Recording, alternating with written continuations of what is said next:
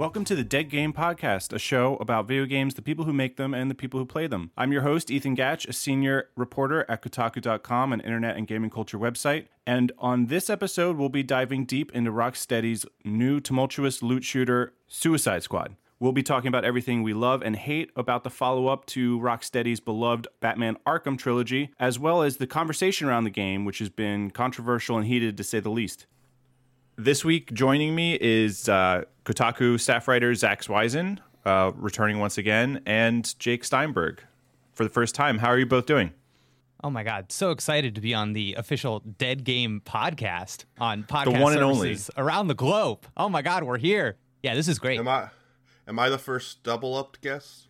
Yes, you are. Epi- wow. Yeah, we'll see how long you Added can keep that wiki. streak going. Um, Zach, I think you know it may be. Well, for anyone who's not familiar with you, quickly, your give us your your bio. Oh, uh, I am a writer at Kotaku, and I've been there for. Uh, if I mean, if you're counting freelance, I think I've been there for. We're getting to a decade now.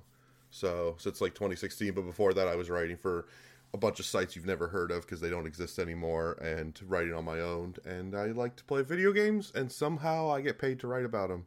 I trick some people into thinking I'm smart enough for that. And Jake, what's your story? Yeah, so I used to work for the video game YouTube channel GameXplain. Uh, left last week in a bit of a huff. No drama though, man. But uh, but now I'm just uh, now I'm I'm traditionally I've worked my whole life as a writer and comedian. So uh, was able to score some sweet little writing jobs, gave me some freedom where I felt comfortable to leave that place. But I have started up for the friends and fans that loved my content on GameXplain. Uh, I've got a little like YouTube video project that I do now uh, once a week called Catch My Drift. So that's what I'm doing nowadays. Yeah, I watched. Uh, I think I guess it was the first one, yeah. um, or maybe the second, but it was it was really good. Um, so people should definitely go check that out. Uh, and I don't know how much you you know if you don't want to go into it, that's fine. Yeah. But uh, what what is I guess should what's been the fallout of leaving like GameXplain or of your message about um, leaving? And I don't know if you want to yeah. give us the short version of why you left, and then uh, if if there's been sort of any response of like, yeah, well, we should maybe fix things so that doesn't happen again. Yeah, it's tough. So like. Um, I am somebody that is pretty much allergic to drama in my personal life. So it was hard to knowingly enter that in my professional life. And, uh, you know, I made the statement about why I was leaving GameXplain, primarily concerned with feeling overworked and underappreciated. Uh, I was somebody at that channel that I think very quickly just kind of got good at the job, got very efficient at making videos, was good at speaking off the cuff. I think maybe my stand up background played into that.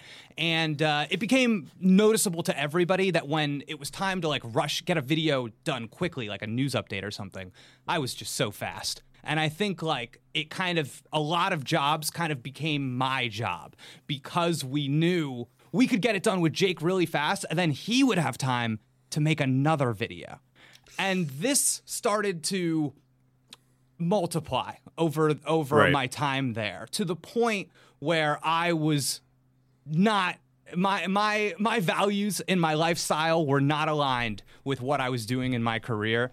And uh, and it's funny. I think a lot of the reaction has been people theorizing, like, why? What, are the specifics? Who who's really to blame here? Is Jake not good at representing himself with his boss? Which is hilarious because if you knew me at all, I think the one thing I am good at doing is I'm a little confrontational, and I am a little good at representing myself. I'd like to think, but um, yeah, everybody's kind of trying to use the time period around when I announced I was quitting as the data set to say, oh, well, now we can discern why he quit. It's because they just launched this news show and the news show was too much work and that's why he quit. But guys, I, I put a post on my LinkedIn seven months ago that I was looking for a new job. So this wasn't this wasn't some something hit me and I decided I needed to get out of there. Um, but yeah, so it's it's been very weird, and I think that the thing that I am happy about is that uh, growing up, I had a close family member that said to me, "At your job, Jake, whenever you get your first job, you it doesn't matter what your coworkers think of you. It matters if your boss likes you." And I remember hearing that and going, "That's not me." And I Right. and I think my, my I've been kind of the opposite, and I've tried to really take that to heart. And uh, before I left, I like ma- I kind of briefed my coworkers about what I was doing, got their blessing, got their support. Looked, o- you know, one of them looked over my statement and and was happy with it. And I hoped that my leaving would maybe give them some leverage uh, in the fallout, in the assigning of the work as they moved forward. So that was a large reason why I made the statement that I did. And um, and that's it. I don't know. I, I think a lot of people have been trying to make this like a morality play between me and my boss, and I don't really see it as that at all. I see it as just kind of like being the job of the boss. And is somebody good at that? Is somebody good at managing? If somebody founded a YouTube channel 15 years ago and it blew up, does that mean they're going to be an expert manager of employees? Like, I don't, I, I think at the end of the day, that's where I come down. And I say maybe Right. not. And that's where a lot of my issues lied in in my career there. So, yeah. Yeah, uh, bosses being bad managers. No one's ever experienced that before. I have no idea what that's like. I have. What is Um, that? What's that? is it Um, weird well- to have the internet theory crafting your Yeah. to suddenly to have people like go, okay, he posted this and this got posted. So if I connect these two dots and this Reddit post said that this happened, I think this is what happened. Is it weird to be like, A little bit. So, I, you know, my, my friends, my friends who are not into video games at all have loved this. They think that this is fascinating. Seeing my name out there, seeing ResetEra threads and Reddit posts show up on Google with my name, and they can't believe it. And I think the funny thing to me is like, um, my, my, my best friend, he's in he's in my uh, my wedding party this fall. He said to me, "Jake, you've always been a little famous. You've been famous to people that knew you." And I like opened for big comedians and did like stuff in Hollywood for a while, and I think that's what he was referring to. But he goes, "But now the normal people are out here making a big deal about you." And he asked me, he was like, "What's that like?" And I and I was and I told him, "I think I much prefer being famous to just the people that know me." And it is hard. It is it is I think when I was younger, there was a part of me that liked the spotlight and liked the attention and liked the drama and the older I get and the more I settle into what I really want out of my life, the harder it even was for me to have like a career on YouTube, to be somebody whose face was seen all the time and people commented on the videos and you know said I had a big forehead or you know like like it just got it got harder and harder and harder. So now it turning into like this negative thing, I'm I'm finding that the negativity of it doesn't affect me as much as just the attention. Like I did not expect that my announcement of leaving this this like YouTube channel that nobody I know watches was gonna net me like 700 new Twitter followers. Like why? You know, so I, I think that's been the weirdest part. Yeah. Yeah, I mean, speaking just for myself, I feel like it's been. I, I'm surprised that any. I think it's pretty par for the course. Just burnout in content creation in general on YouTube, and just a sort of lack of um, like organization setting up boundaries. Uh, we saw that last year, I think it was, with Linus Tips, and just Sure. A different situation, but just um, there's the the algorithm is insatiable and there will always be a drive to feed it more content and to your point i think the quicker you get at doing it it it doesn't make you feel like you can take a break if anything it the expectation is like oh well you can do even more um right? It's a I danger. it, it it's almost dangerous. leads right. It, there's like a weird sort of uh, like uh, n- nuclear reaction that begins Mm-hmm. to happen where things start to speed up and you burn out even quicker. Um, not saying that it, burnout was necessarily your issue, but just it, I think for anyone looking at a channel like GameXplain or any of these others and thinking that it's just like a completely normal, sustainable thing. Um, my personal take is that I feel like that I feel like everyone is starting to come to terms with the fact that none of this is actually Yeah. working the way Well, I- anyone wanted it to. I feel like last year my YouTube feed was filled with a bunch of people that I have followed for years, subscribed to years, putting up videos like I'm not doing this anymore for a while, or I'm done doing this, or I'm stopping this because mm-hmm. like it's just. I remember one of them mentioning something about how you work hard, hard, hard, hard, hard, hard, fast, fast, fast, fast, fast, and you're thrown into a void essentially. Like you're never 100% sure what's going to work, what's going to hit, what's going to change. Like sometimes 20 minute videos are what everybody wants. Suddenly it's 5 minute video. It's like it just feels frustrating from that end. Well, and, and I think a large problem with working so fast and it being about the numbers, like the job is just mm-hmm. producing the numbers, is that I never got to feed me. I never got to feed the things that I cared about or was passionate about. And it became this thing where it was like, Jake, I, I felt like I didn't have time to think. And it was it was just like the day before I left, the day before my last day. There were like I don't know three or four hours left in my day, and it's like Jake, can you make a video about Palworld? And I'm just like I'm just like I don't know, man. Like I guess you know you know throw something up there, and it's it's just uh, yeah. And I, I think over time it's you know, in, in the world of like video game media stuff, I always in my head, I think that there's like three different groups. There's like consumer focused stuff, there's journalists, and then there's kind of like professional fans, I would say. And I think working in the professional fan sphere was already something that was it was hard for me to connect all those dots and really feel like I fit in. So it, I, I, don't know. It, it was really no surprise to me that around this time it just became all of it kind of just became too much of a beast for me. Uh, I think obviously the real reason uh, you left GameXplain was that you didn't want to cover Suicide Squad. Um, you're part of the uh, media cabal that is just not giving this game a fair shake and doesn't want Rocksteady to succeed. Um, I, I, yeah, I mean that cabal. They were offering big bucks to hate on this game. Well, you so, right? Yeah, offered no, they, money. Nobody offered me money. They just offered me clothes for the game. Yeah, what, what nobody knows is that all the publishers who aren't whose whose game it doesn't it isn't will get together and they'll be like, "Yo, here's a, here's a bounty. Go out and hate this game, and we'll yeah. pay you. Go um, go kill this live service game, so all our live service games are even mm, worse off in the mm. future." Mm. But so so Suicide Squad released uh, officially on February second, and um, I know you both have been playing it, and I have too, and I really I want to start just by getting both of your opinions on your time with it and what you like about it. And I guess just to set up, um, you know, the background for for anyone who doesn't know is that Rocksteady, who made the super critically acclaimed and successful Arkham uh, Batman Arkham trilogy, has been toiling away for seven years now on a Suicide Squad game that is also a live service game with multiplayer components that is completely, you know, unlike the original single player Batman games it was doing. And so everyone's been sort of waiting to see like how will this studio adjust to this completely new type of game that has taken forever to make um, that stars Harley Quinn and a bunch of other B list DC villains trying to kill the Justice League. Um, in a complete role reversal from you know this, the superhero games that people are used to playing now, whether it was Marvel's Avengers or Guardians of the Galaxy or the Spider Man, and you know, I have, you know, the more it's one of those games. The more I play it, the more I, the more complex my feelings get. Um, I know, Zack, you recently published your review over at Kotaku about it, and I was just going to read um, the penultimate paragraph from it. it. You wrote, "In the end, Suicide Squad is just okay, fine, not amazing, not a train wreck." Folks wanting this game to be a complete disaster will be disappointed to discover a totally fine shooter that only succumbs to live service corruption at the end. And for folks wanting something they can play for years, well, I hope you like shooting purple crystals over and over. Uh, I originally had felt, Zack, like you had one of the more positive takes on this game, but after rereading your review today, I actually think that I might like it more than you. So, like, just give me, you know, this the quick version of of how your feelings developed as as you were playing it and where you've kind of landed at the end.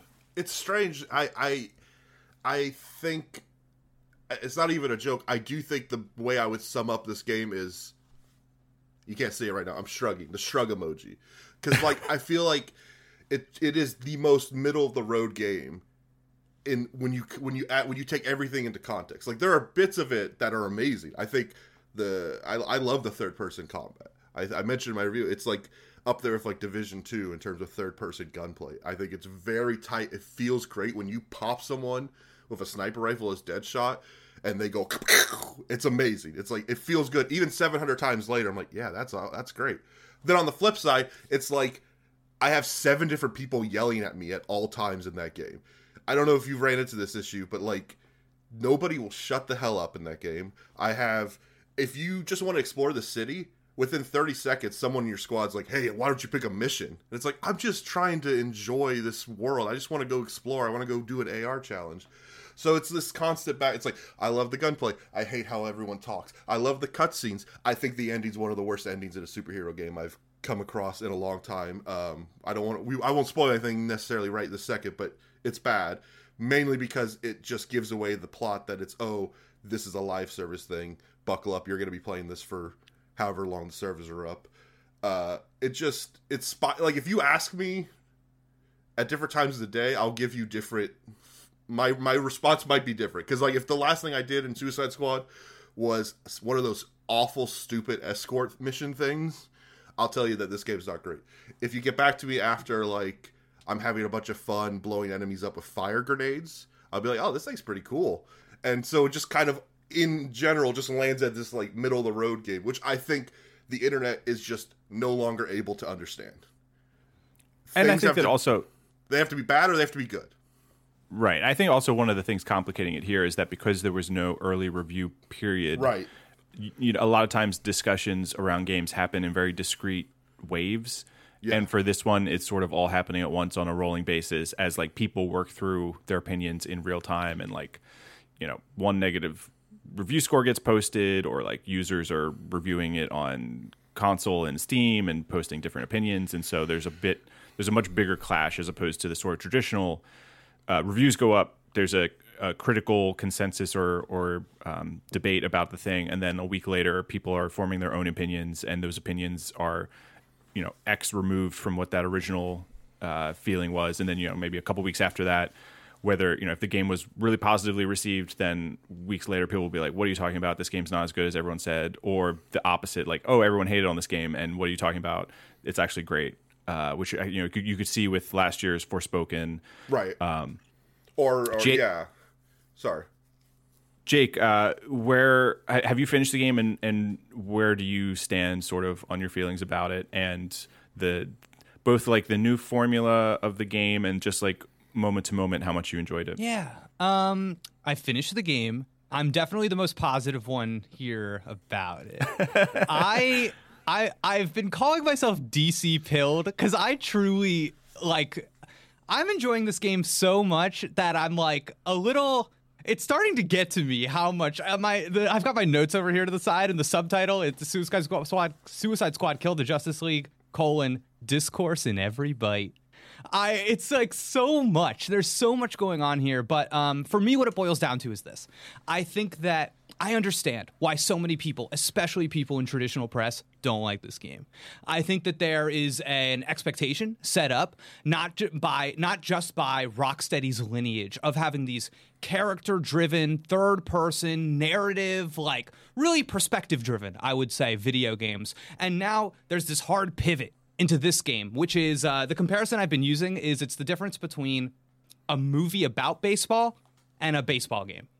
I think before, if Rocksteady was making movies about baseball, that's all about capturing the highs and the lows, giving these like extremely bespoke, specific moments and like funneling people through that. Whereas now, part of the enjoyment of this game is it's the game. It's the meta of it. It's recognizing that it's a game, recognizing that there are systems in the game, and just wanting to utilize those systems with full knowledge. And and the ending of the game that you were referring to, Zack, kind of acknowledges this. It kind of has this moment where it's just like. You're in the game now, baby. Right. This is what the game is. And I'm like, whoa. That is not it. They would never have done this before, where it was all about, you know, be the Batman, have this perspective, be this character. Um, but yeah, top level, uh, like Zack said, shooting, movement. I love all of these things. I think they're great. Love that you called out the sniper. This is the most fun I've ever had sniping anything in a video game. So good. Because they just made it overpowered. good. they just said, no, you're going to Yeah. hit the thing. You're going to hit it. And it feels amazing because they're so far Yeah. away and it works. Um, They that's the- pop, they go. yeah. Oh, and um. I think that there's a lot of little stuff in this genre, this uh, like looter shooter genre, that's actually done really well. The afflictions being an active thing as opposed to just like a, only being like a percentage chance you can light somebody on fire. The fact that you can hold down a button and with intention activate an a affliction when you want to, that's that's really nice. It's because that's like player freedom, uh, being expressive, being creative, you know, feeling like your actions are making a difference when you do them. Really like that. Uh, the villain weapons and the villain like specific effects the fact that i'm getting this bane gear and when i activate the effect there's like this like crazy bane music that comes in and like his mask shows up and there's like a weird green mask over my character as a as somebody that is again dc pilled i enjoy this stuff very much but what it ultimately comes down to is that I think that this is a video game that wanted to be this looter shooter, fun, traversal, all of this stuff. And then the DC property, the superheroes of it, that's not really core to the game. That's the salt on top of the steak. They're using that to give it flavor and they're using that to make it like memorable and make things like, oh, okay, you go to this person for this kind of mission. That's how you're going to remember it. Like, that's how that functions here.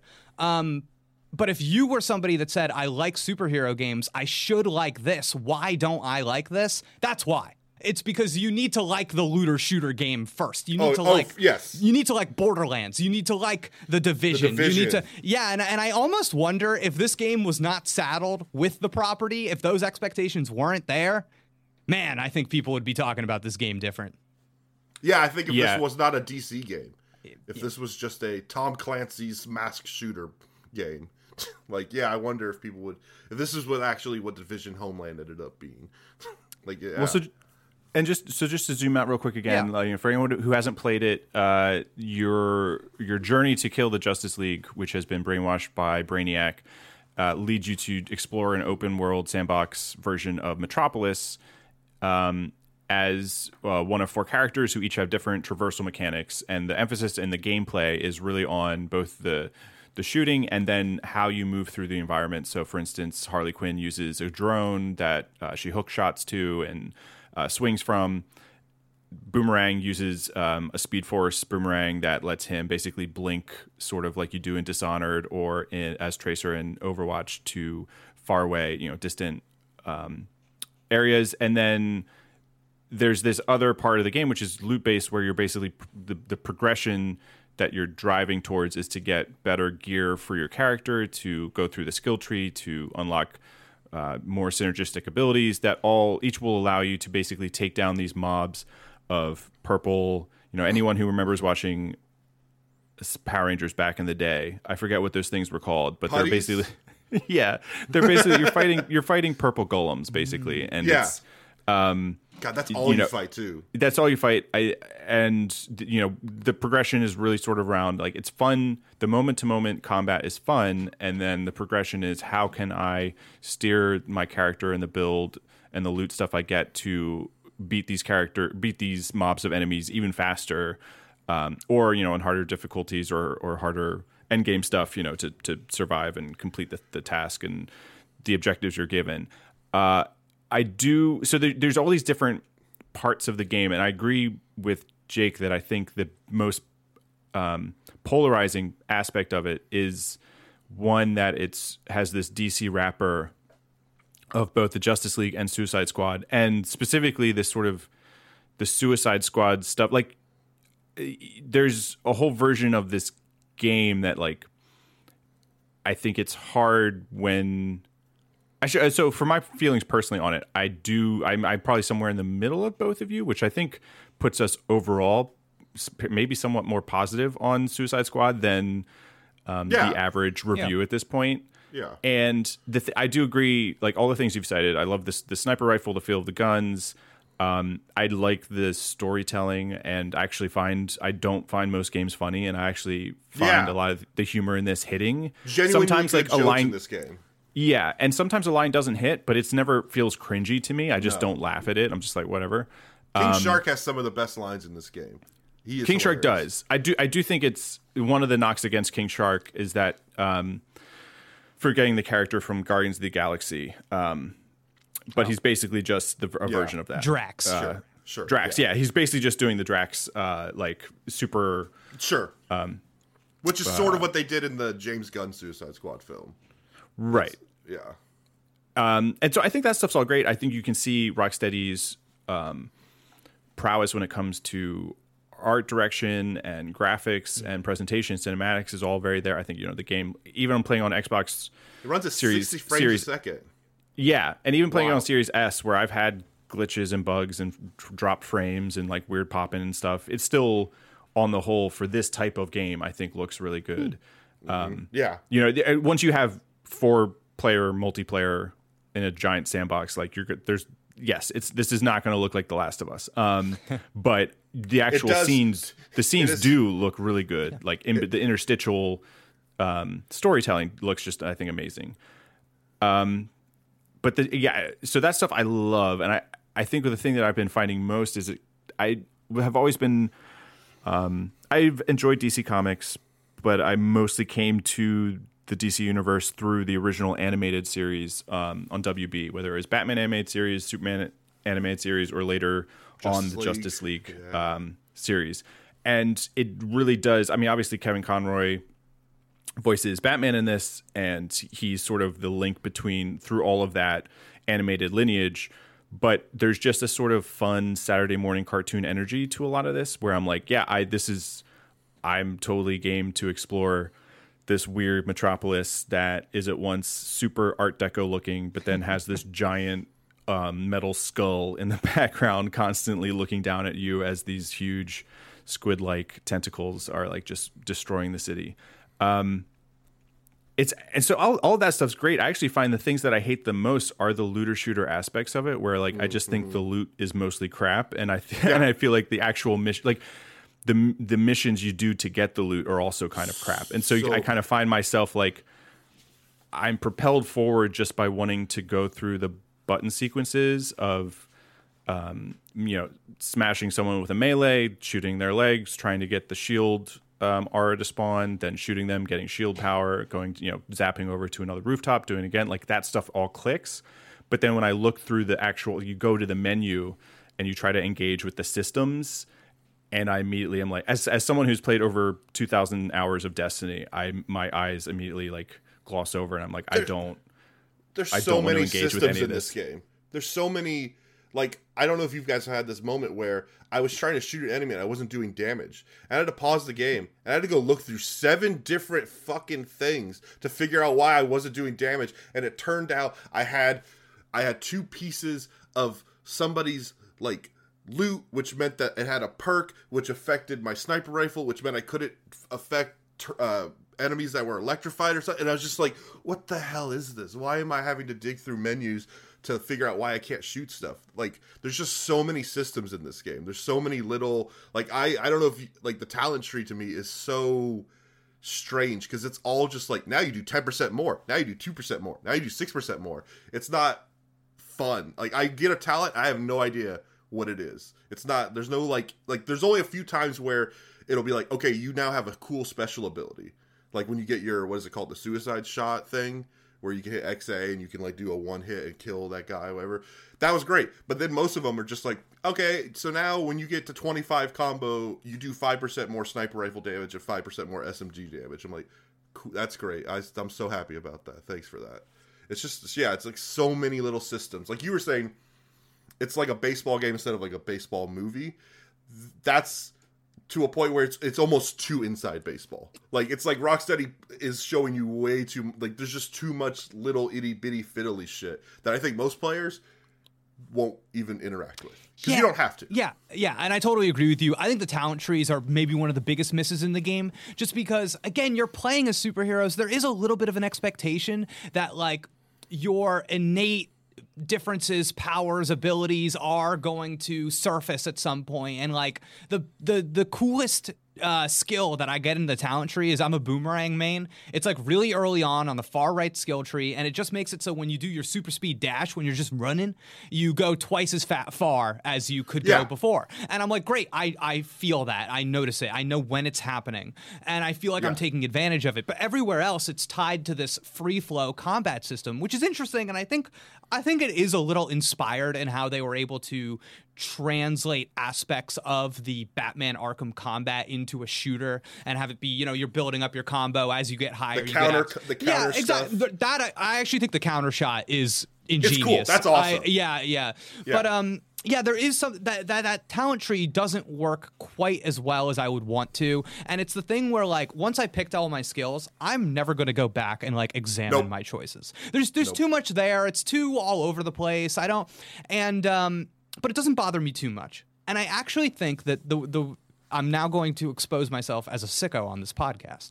The things that bother me the most about this game are are I, I actually find that the perks on weapons and uh, your gear are memorable and easy to identify and easy to work around. And I've had a really good time with that. And maybe that's because I really know the DC universe and I'm associating these characters and these names I know with all this different stuff. And it's actually sticking in my head in the way that it would never stick in my head in something like The Division or Destiny. But Sure. um, the thing that's really actually been getting under my skin with this game is that I find the storytelling to be deplorable. I like. I, I, I think that the characters are nice portraits. I like what everybody is doing. I think that these action figures are incredibly well drawn and they talk. You know, Harley Quinn talks and everybody's like, oh, Tara Strong, so amazing. And I go, yes, because it sounds like what you think Harley Quinn should sound like. But but beyond that, what are we doing? Like, what is the story about? And it's not about anything. And it's so weird because like there are these moments in the story where they come together and they signal to you like it is about something. They go, "We're working together as a team." And I'm like, "But you've You've you've been working together as a team since I put my hands on this controller. And there are all these weird like missed opportunities and miss missteps and miss swings, I think. Like when you start the game, it starts up in media res for no reason. And I That and- yeah. What and I think the idea is that it's trying to give you a taste of every character so that you kind of know what you're building towards in the end so you can like make an informed decision. But the game does a good job of like telling you, hey, switch up the ha- characters. Uh, this one's like really hyped up. There's like a system in there. If you you'll get a bonus for playing with this one. So I don't think it needs to do that. And, and the whole time I It was playing, it has two this game- intros. Yeah, no, no. It. I think it has three intros. But Okay, because because it has that in media res thing. Yeah, right. yeah. You start with everything in the in media res opening, like you mentioned, then they take it away from you. Yeah, So then I started playing, and I was like, wait, where's all that stuff you just spent 20 minutes teaching me? I, Yeah. yeah, and and I think that like there there were opportunities to do really cool things in this game, and they just slept on them from a storytelling perspective. And something I keep thinking about is like these moments where you get your traversal ability and it changes the gameplay. You you kind of gave up the ghost with the in media res start, whereas that should be something that I think as the player you should go, oh my god. This is going to help me turn the tables on the Justice League. But you're robbed of that moment. And I think it's because man, how cool would it be if you start off instead of the tutorial that's there now, every one of those little intro sections where you're going between the characters is how you got caught by your respective Justice League member rival and thrown into Arkham before Waller Right, recruits you. And then it's like, oh my God, there's yeah. scaffolding here to be like, we were all individuals and the Justice League bested us. And now we're on a team and that's we're gonna we're gonna go beat them. And plus that would give you the opportunity to say, hey, use the slide, use the wall bounce, use the little j- jump thingy. Get used to these abilities. Use them in an interior, which Rocksteady is so good at crafting. And then when you give them that extra traversal thing, you go, ooh, I'm having that suit up moment in every superhero movie. I'm having that moment where I've been powered up and now I feel like, okay, the tides of power are starting to shift in our war against the Justice League. None of that is here. And instead, the game just assumes, like, no, they're brainwashed. That happened off screen. You, there, you know, you bought the game. You know, go, go, get ready to fight them. And I, and and I don't know, man. It just seems like a big missed opportunity for me. yeah, I think there there's no real stakes to the story in that regard, um, which is I definitely think is to its detriment. It didn't necessarily bother me because that's not what I would necessarily. I'm I was clearly not coming to this game for that. Like I'm not um, coming to anything with Suicide Squad in the name for that. But I do agree that I think one of the big missed it, it there's a one of the scenes that sticks out to me is uh, well we can we'll move to spoilers in a second, so I'll actually table that. But um, okay. I do think that's a great idea in terms of having the the uh, flashbacks to how they got caught. Because one of the big issues I think is that you never see any of the Justice League characters pre brainwash, so you do you don't have any sense of them as a character. I mean, you come to it with whatever your knowledge of that character is outside of the game, but it doesn't make it. It completely undercuts the impact of once once you finally beat one of them. Um, uh, after like one of these dreadful boss fights, and it makes the sort of uh, it it it makes I, I I also agree that for each of the individual characters, it seems like Rocksteady was almost afraid of trying to give them like an emotional arc of some kind, and I get the sense of like, all right, you don't want to be like, oh well, Deadshot, uh, you know, he's he's a villain, but he's also a good father, and you know, Boomerang is. Uh, this weird um, Yeah. idiot goofball, but he's got a heart of gold, or like I, I totally get not wanting to do that, but it does feel like beyond. Th- there never rises to the level of. I guess the characters never get to rise beyond the plot device that brings them together in the first place, which is that they have bombs in their head and they're being manipulated by a shadow organization to destroy the Justice League. And at no point do they ever finally like escape that to be like, okay, well now what do we want and what is our goal separate from that? Um, It's weird Which- because I, I I think the side characters have better arcs. A lot of them, like Amanda Waller, actually has maybe my favorite. Like from where she starts in this game by where she ends, like that part where she's. I don't want to spoil it too much because we don't get spoilers. But that part where she's on the steps, and she clearly could have killed them, but she doesn't because, like, there's some good stuff with her. There's some good stuff with like the toy guy, toy man, toy boy, whatever his name is. Like I like Toy man. kind of whatever his name is. Um, especially if you and this is the key, if you just kind of sit around the world a bit and let them talk to you over the radio, like you'll Yeah. start hearing these conversations, you'll start hearing these little and it'll evolve. That was something I really was impressed by. If you go back to the Hall of Justice over and over again throughout the story, like every single character in that place will change what they're talking about. There's a ridiculous amount of dialogue in here if you look for it, and that stuff's really great. But yeah, the actual superhero squad themselves, I I bought them becoming a group because I think by the end they're talking to each other differently than where they are at the beginning.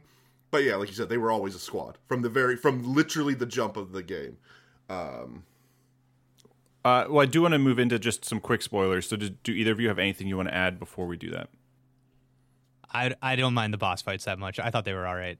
I, I they're don't all know. the same. Yeah, there there's a degree to which um again there's like just some I'll save it for the spoilers actually.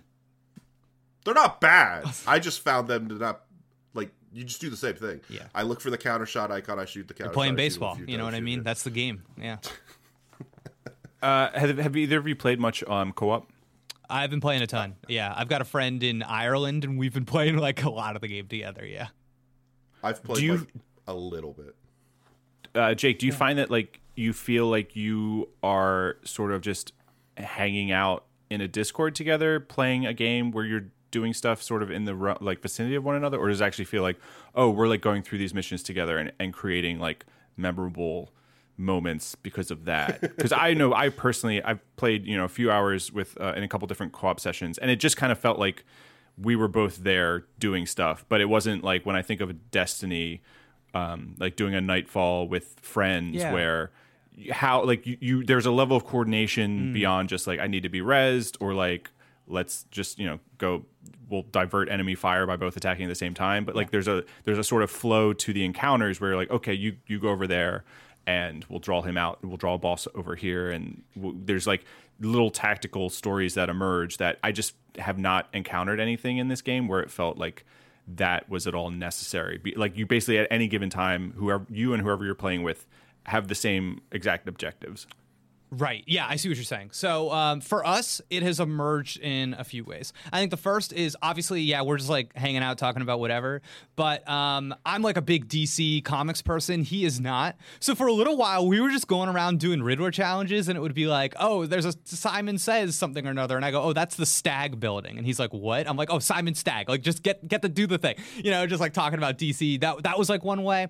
But I think the big way was that um, when we're like actively engaged in a fight or like or like about to do one of these big incursion mission, missions in the end game um, rather than it being like you're saying having kind of like this tactical conversation that makes the moment memorable it's actually in the preparation.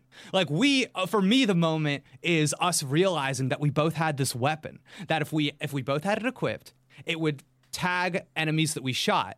And if in a certain amount of time we tagged a certain amount of enemies they would all blow up in fire and Oh, we black mask. and we went, "Oh my god." Uh, We we just both need to use this, and then everybody's constantly like blowing up, and that was like really fun to discover that it worked between us. That it wasn't just like us, you know, building for ourselves. We were building as a squad. So I think that was really cool. Um, yeah, yeah, I will say, uh, in terms of the sandbox itself, I I'm at no time have I ever felt encouraged to explore, and it's No, wild because they created this giant, very detailed looking Metropolis. But What, unlike, what is for instance, what's that? in this game, what is Metropolis? Have you ever had this moment in that game where I had a Oh, yeah. just about 20 minutes ago before I got on the podcast where I was kind of shooting some stuff, everything ended. I looked around and went, This is an airport. I've been in here for 30 minutes. I didn't realize this was an airport. Yeah, it's kind of neat. Right. Like, it's it's just but but it's like there's Like no Jake is like, yeah, it's really neat, and you're like, uh, what? No, what no, no, I no. doing But? I think I think what's going on here is is I think that there are a couple of areas that now when I come across them, I do notice them and I go, oh, I have a memory with this. Like for example, Right. the bank. I feel like now when I go across the there's a ba- bank in this game? No, remember when you go to the bank? Remember when you go? It's one of the few interiors you go in. yeah. Oh right. Okay. Yeah. So Okay. so when you get- now yes, I yes. yeah, when I'm outside the bank now, I go, "Oh, that's the bank." And I and I have a little moment, and I think the pro- one of the problems with this game, I think my biggest criticism of this game is that they just decided they were above creating levels. There are no levels Yeah. Yeah. in this, Yes. and and it's like, it's all it's Man, almost that's God, yeah. it's like infuriating in a way because every mission you do is just okay. The environment you are in, the architecture of that environment is your playground to use your abilities. That's why it's there. You're supposed to, you know, I'm playing boomerang. I'm reading every surface and everything I can throw my boomerang onto, get that speed dash, and how I'm gonna flank and move. And that's that is why the environment is there. But it's never like in Destiny, starting at A and ending up at B. You never go through a little a little micro journey there. And I think that's a choice that the game made, but because of that, none of these environments are anything beyond their architecture because that's what they've been reduced to. So if there were levels, if there was something where it's like, "Oh, okay, we're going into the Batcave and now maybe we don't have our traversal abilities. Maybe we have to l- rely on our slides and our little jumps and whatever." Like you would go, "Oh my god, let's run the Batcave mission." right. and go and that and it would be something and the location would be a thing you'd go that's where we go into the Batcave you know but that's not here I was I was talking to someone about how you could replace Metropolis with Gray Box and the game would still be as good. gray box Like because uh, like I don't actually care 99% of the time what roof I'm standing on. I just I'm on a roof shooting some stuff or I'm jumping around and I'm having a lot of fun, but then I stop and I look around and I go, "Oh, I guess this is like their Chinatown district or something." Like I you can barely notice it most of the time. Like it's just if you actually stop and look around, Yeah. but the problem is that this game doesn't want you to do that. If you stop on a roof, the game will go, "Pick a mission. What are you doing? Here's some things. Here's more things. Go do this. There's people shooting at you. You see that drone? Shoot that drone." Everything and it's so you never get to actually look at the city, and then when you do, like you said, there's no interiors, which is wild. wild Rocksteady's the like they made like think about Arkham Asylum, like that game is just so perfectly built, and the ways you explore that environment, and, and none of that.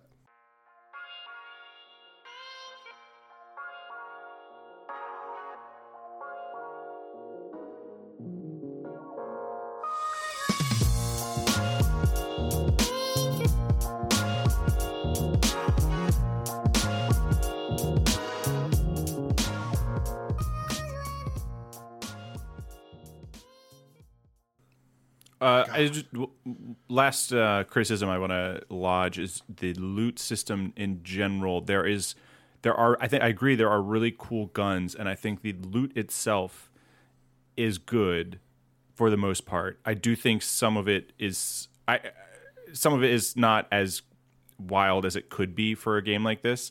Um, but I the, the biggest thing for me is that the actual you could play this game like the loot doesn't start until the end of the game basically, Correct. which is not uncommon for loot shooters. But it I've, I'm perfectly well trained by Destiny to basically not pay attention to anything until I hit a quote unquote end game of a season or of an expansion because that's when you start using resources to actually grind through things in a meaningful and optimized way.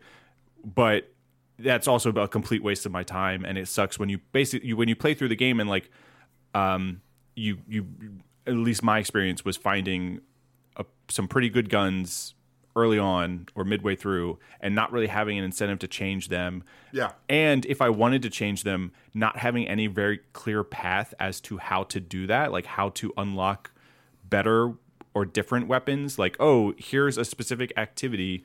You can go Right. farm this activity to try and unlock this style of weapon with these with you know this this perk or th- or a chance at these attributes. Right. Um, it was just like wild to me looking through the menu. I'm like, I don't.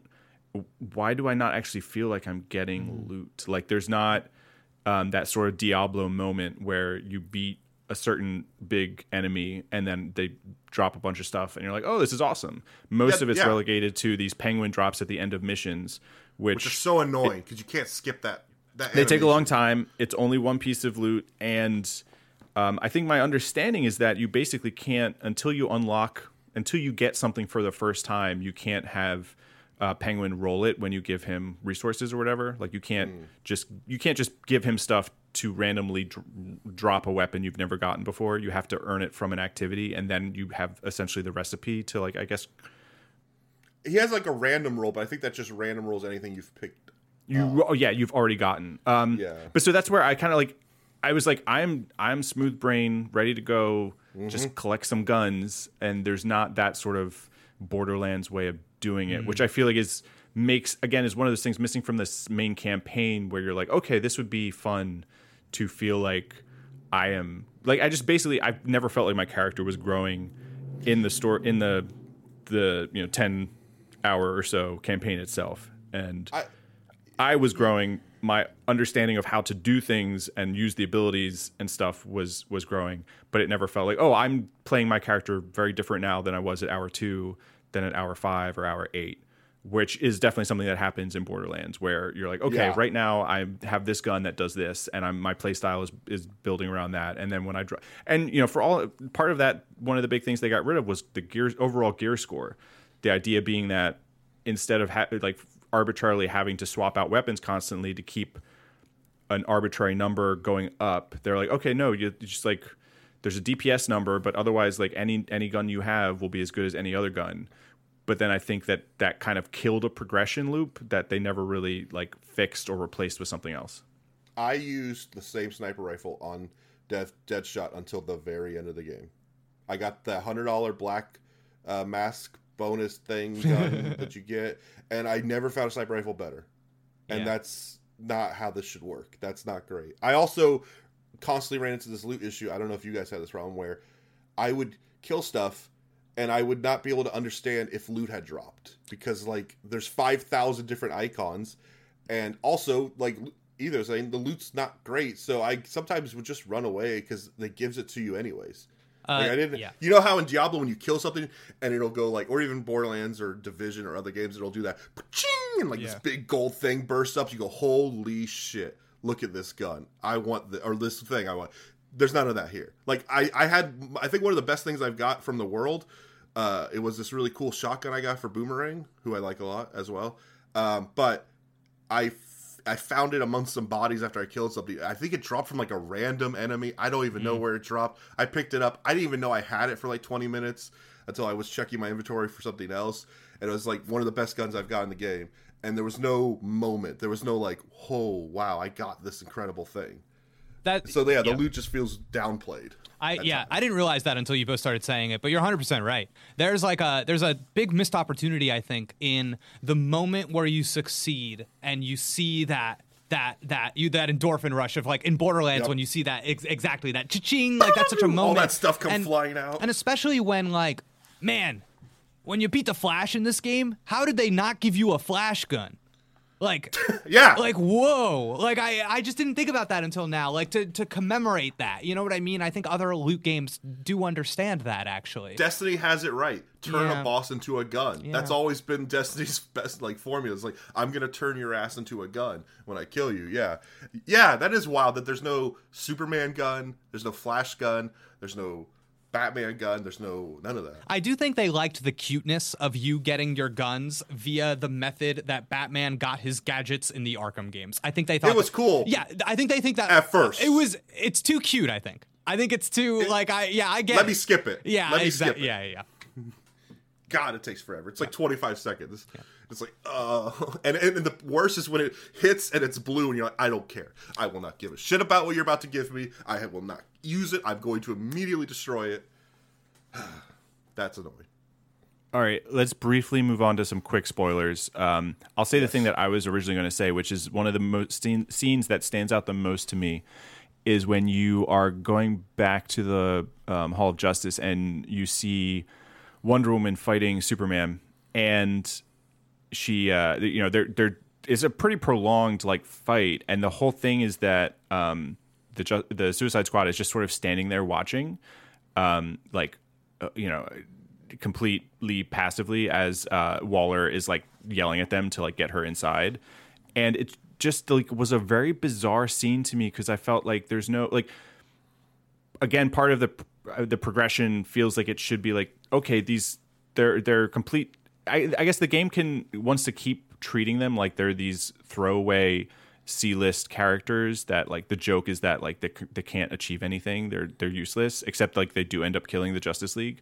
Um, but then in these big scenes you're like oh they could like th- there's no sense of them being a part of the action or feeling like they are actually uh I don't know, helping in some way where it ends up just feeling like when they do finally kill uh, one of the members of the Justice League, it just feels sort of it felt arbitrary to me. Like, well, there's a boss fight and they won the boss fight, so obviously they have to kill the person now. But like up until that point, it feels completely ridiculous that they would have had a shot at all. And so I just There- I'm not sure. It feels like the game undercuts Yes. them as characters a lot for eh, like I understand doing that in the beginning, but even as you are getting all these powers and doing different things, it never feels like they're getting you know obviously not strong enough to like kill Superman, but to like contribute in some way to what's going on other than just constantly feeling like cockroaches Yep. you know under the foot of these gods who are who are battling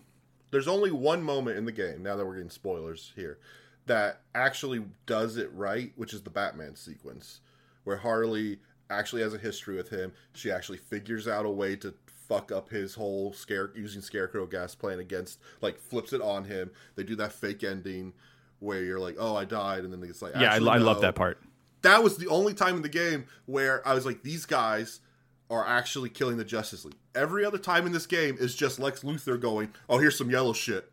This will do it." And I'm like, I guess that's, I guess that's how they figured out how to kill the. How, how'd you kill the Justice League? Uh, some kid walked over and he fixed the thing, and now the Flash can't do Flash stuff. Yeah, There I, you go. I think I kind of maybe had a misreading of that moment. Then I'm so I'm I'm glad to hear that you both really liked it. But the thing that stood out to me was like you have this moment at the beginning of the game, right, where you're wandering around this Batman museum and Batman takes you out one by one. And So he- good. and he and that's amazing, right? And I love the setup of that. Though, look at this. Yeah. This this guy, who we all acknowledge is the weakest member of the Justice League, just some guy. He's taken out these people that you're expecting to go kill Superman. Great. We're setting them up. Yeah. I absolutely love it.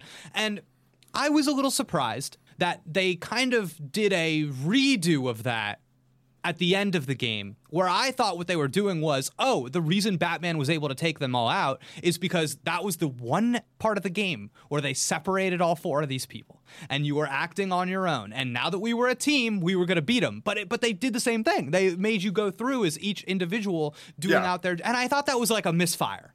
I, I It's a little weird. yeah, and and but but I do like the you know it's a level. Yeah, I think. Yeah. I think structurally, I I agree with you. I think um, narratively, I think the setup made it. Yeah, I think it felt at odds where. I guess the lore reasons all sort of lined up and clicked for me, but then it felt like they were like, "Well, how can we do this boss fight in an interesting way?" And it's like, "Well, Yeah. let, us make you walk around in the dark, shooting at, at phantoms or whatever." And that Yeah, I the actual agree that, like, that mechanics part wasn't sucked. great. Yeah. But I yeah, and I, I think what it really ties back to for me is that this game insists on never empowering its main characters and never making them feel like they do have a chance because they're like afraid of that. And there's all these like little moments where. The, the game gives you those traversal abilities so that you have a chance against the Justice League. And I'm I'm not out here being like, oh, you have to explain how they could beat Superman. But I perceive a lot of people playing the game having an issue with that and, and being like, oh, it doesn't feel like we really you know, it feels like we fought a boss fight version of a character pretending to be Superman and defeated him. But in the cutscenes, why not just have a moment where Flash tries to ca- grab Captain Boomerang and Captain Boomerang's using his new Speed Force gauntlet and being like, haha, you actually can't touch me. And it's like, oh, okay, now I'm building it into the head that, like, th- we've we've given them something that gives them a fighting chance. Uh, later when we fight Superman, weirdest thing that boss fight. It's like rather than just What is that boss rather fight? than just What like coming that? up and crushing you, Superman decides he needs to use ranged attacks. He has to. he swings at you with a big bat of cement, or he fires his lasers at you, or he tries to hit you with icicles, and that would be fine if you had Superman rush up to one of these characters, grab them, and go ah. You've got this gold kryptonite. I can't get too close to you. And it would be fun, Right. but he doesn't. Well, Uh, it's yeah. weird because that's what I assumed. I assumed in my brain, but you're right. I assumed in my brain, it's like, okay, they have that new kryptonite stuff, the gold kryptonite, like that's why he can't touch them. But you're right. Like if you're somebody who isn't into comics, or if you're just mashing through the cutscenes or whatever, like there's not a moment where it explains why Superman doesn't do the thing that if I was Superman, I would do, which is just fly over to somebody, and go snap, snap, snap, snap. Okay, And I think it's important to dramatize those moments because that's Right. what that's what the people are thinking of as they're playing through these games. They're thinking, why doesn't Superman just go up and and ju- just did it to Wonder Woman just fine? Why doesn't Green Lantern just do the ring thing again that he did at the beginning of the game, where he just grabbed us all and flew us around the city to show off their streaming tech and, ha- and introduce Metropolis? Why didn't he just do that in his boss fight instead of trying to shoot me with rockets fifty times? Yeah. Uh, real. So t- I guess two other things we should definitely touch on in terms of spoilers. One The is Brainiac ending. Well, yeah. So one will be the ending. Ending. I, real quick, I was going to see. Did either of you have any opinions on the actual like ways, like this, the the kill scenes? I know, obviously, one of the more controversial ones for some people was the Batman one because they felt like here is this Arkham character that we played as for three games, um, and Four sort games. of Don't forget Origins. or okay, yeah, three three Rocksteady games, four games total, and um, you know, is, is this like really the the send off that, that that that is gonna feel rewarding, I guess, for this character, or like maybe as Batman, like shouldn't because obviously one of the things is like how did Batman even get brainwashed by Brain, Brainiac in the first place? Because the whole point, sort of, at least my my feeling on on Batman has always been that like that his superpower is that he doesn't lose. Sort of, that's just kind of the, the thing. Like from a narrative um, I'm going off on a tangent, but suffice it to say that you know, how did each of you feel about the way those scenes were handled? Did it feel like it needed, like they should have been handled differently, with more heft or more payoff, or did it feel like in keeping with the sort of irreverent comedy of the game that they were not belabored? Uh, I I mean I think I get why people are somewhat uh, mad about them killing the Arkham Batman because he is for a lot of people he's actually the bat their Batman more more so than we like. I'm trying to think of a strong movie Batman we've had in the same time like Ben Affleck. Bale, Bale. It's not sure. Yeah, ba- Bale. I think a lot of people came. I think a lot of people. This is their Batman. Mm-hmm. Like how, especially if you tie in the history Kevin Conroy has of the character. Like this is their Batman, and to have him get killed, they're always going to hate that. I liked it. I think they did a pretty solid job of, like, other than the fact that yes, he got Brainiac brainwashed. I think, you know, I I, I thought the moment with him and Harley worked, but that's because they have history.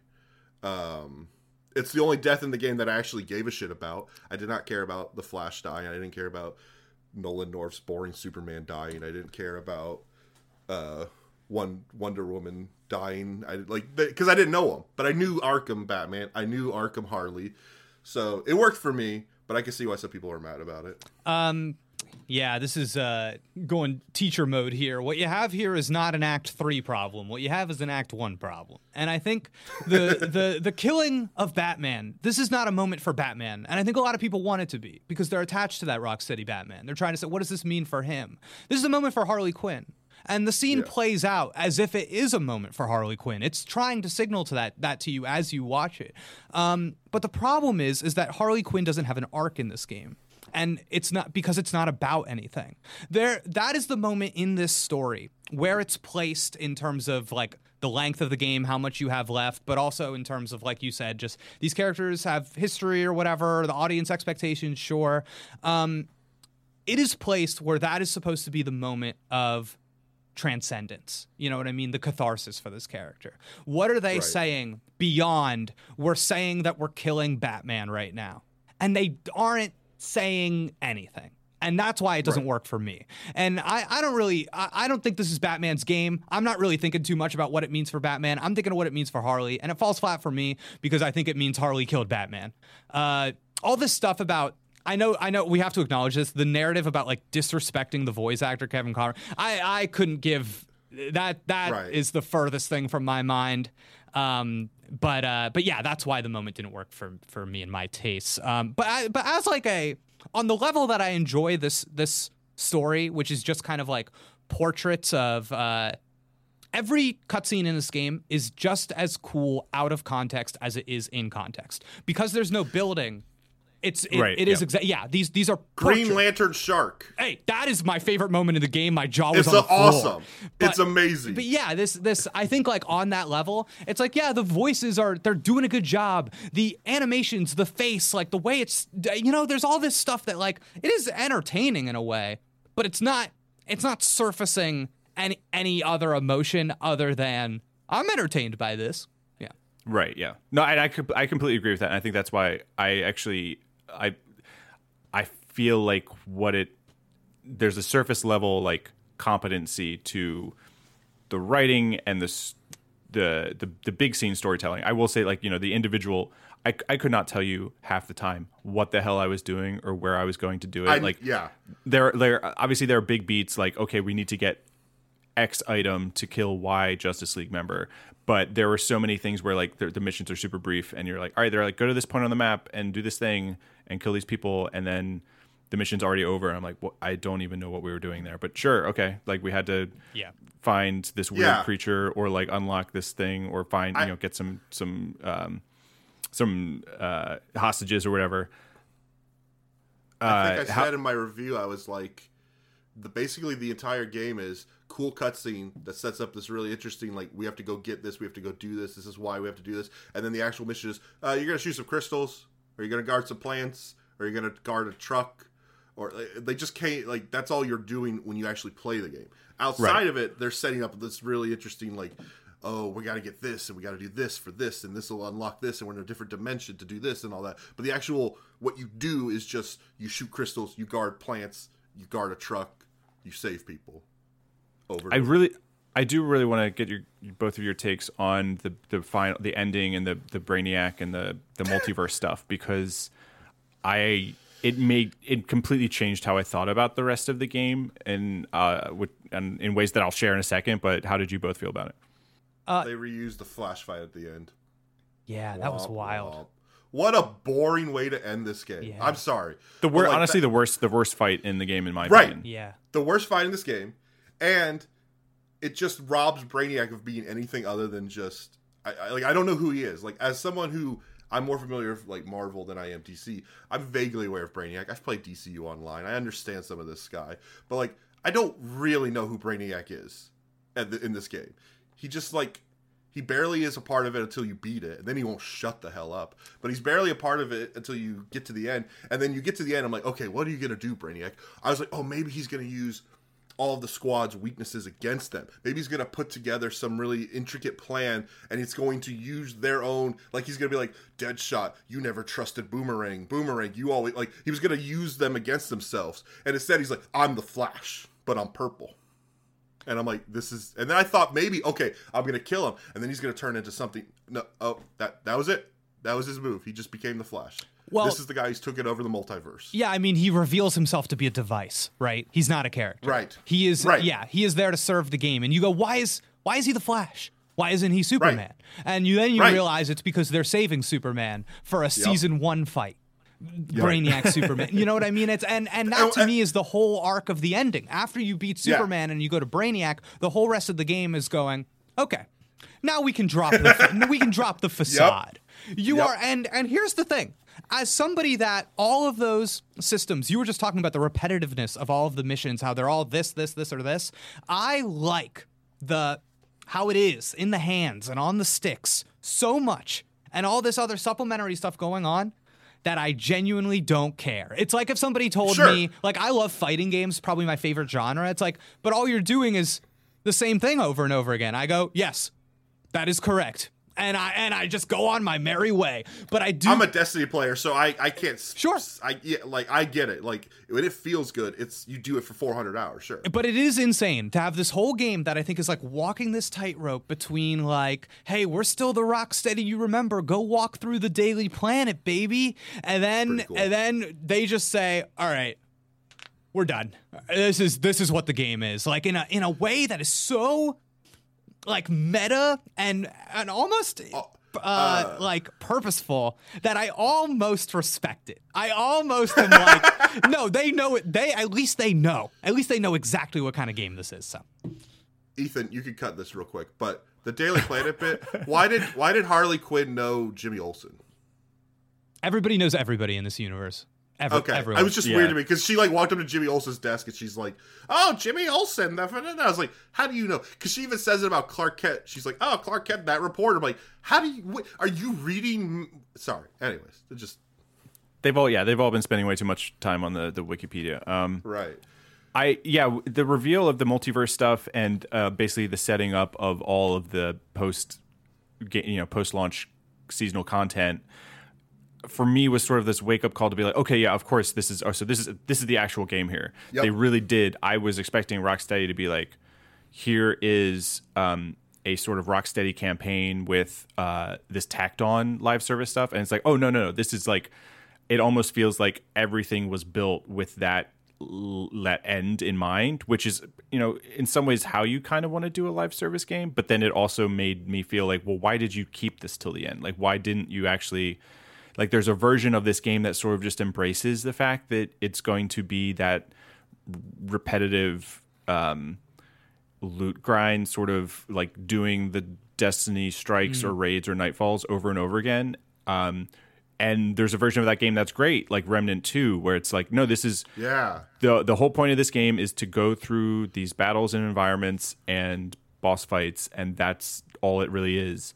Um, and I, I almost wonder if like there was a version of, of like instead of padding out the middle of the game with a lot of these random what what are effectively just patrol missions that you would Yep. do in like Destiny. Um, it almost feels like there could have been a five hour version of the game that was really condensed and really um, Yeah. just punch after punch after punch and then you you know then you're doing this end game or you know you do they they they they split it up in other ways. But basically it i think that the cheap shot at the end kind of does feel like oh they really did like hold a bunch of stuff back. Like they this sort of when you think of um Naughty Dog saying that they canceled or, or claiming that they canceled the Last of Us online game effectively because they're like, yeah, we don't, um, we don't want to just become a live service studio, and you know, we allegedly had the realization at the very last second that what that would require is us to just constantly be making all this content,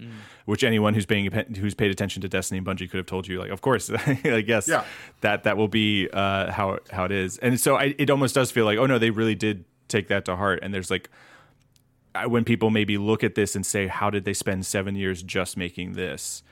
I wonder if the answer really is that, like, well, no, they spent seven hours making a game that we've only seen half of, and Sure. the rest of it is going to come in year one and year two, and they needed that head start, and so they had to sort of like give short shrift to the base game to to lay that out, which is not necessarily a defense or a Well, um, praise of that, but just I, it kind of made me real think of the rest of the game in a completely different way. It also is weird because they spent a lot of time telling us this wasn't a live service game. Right. Like constantly being like, this isn't a live service. I don't know what you people are talking about. This is a live service game. So when you get to the end and Brainiac goes, it's, this is a live service game. By the way, you're going to be playing this for a couple months at least. I can't blame them it. though. Live service is such a poison term, and I think a lot of people do misuse it. Uh, because I think But- you know, like how do you? But lying about it, I feel No, like, or not lying about it, you have but to like re-educate. You have obf- to- yeah. obfuscating it, I feel like is even worse because I've seen some Reddit posts people go like, "Oh my god, wait, this is a live service game," because they were buying into this idea that like, no, no, no, Rocksteady's they, this is not that, and then they got to the end, they're like, "Oh fuck, this is a this is just Yeah. Avengers, Marvel Avengers again, where you're gonna take out underground bunkers for 400 hours and hope you get something good." It's funny. I think there is a deployment of this game that does look different in that it ends shortly after you beat Superman, and then there is maybe a a period of time before you go do the Brainiac stuff, and it's like, okay, now this is season one, Brainiac's here, and I do wonder if there was uh, a managing of when they're deploying that stuff and how that worked, because I even my my friend who I played a lot of the game with, he got a little bit ahead of me, and he he went, oh, I beat the game. And then the next day he goes, did not beat the game. Went and fought Brainiac. I have now beaten the game. And I just thought that was interesting. Beaten. Yeah, yeah, right.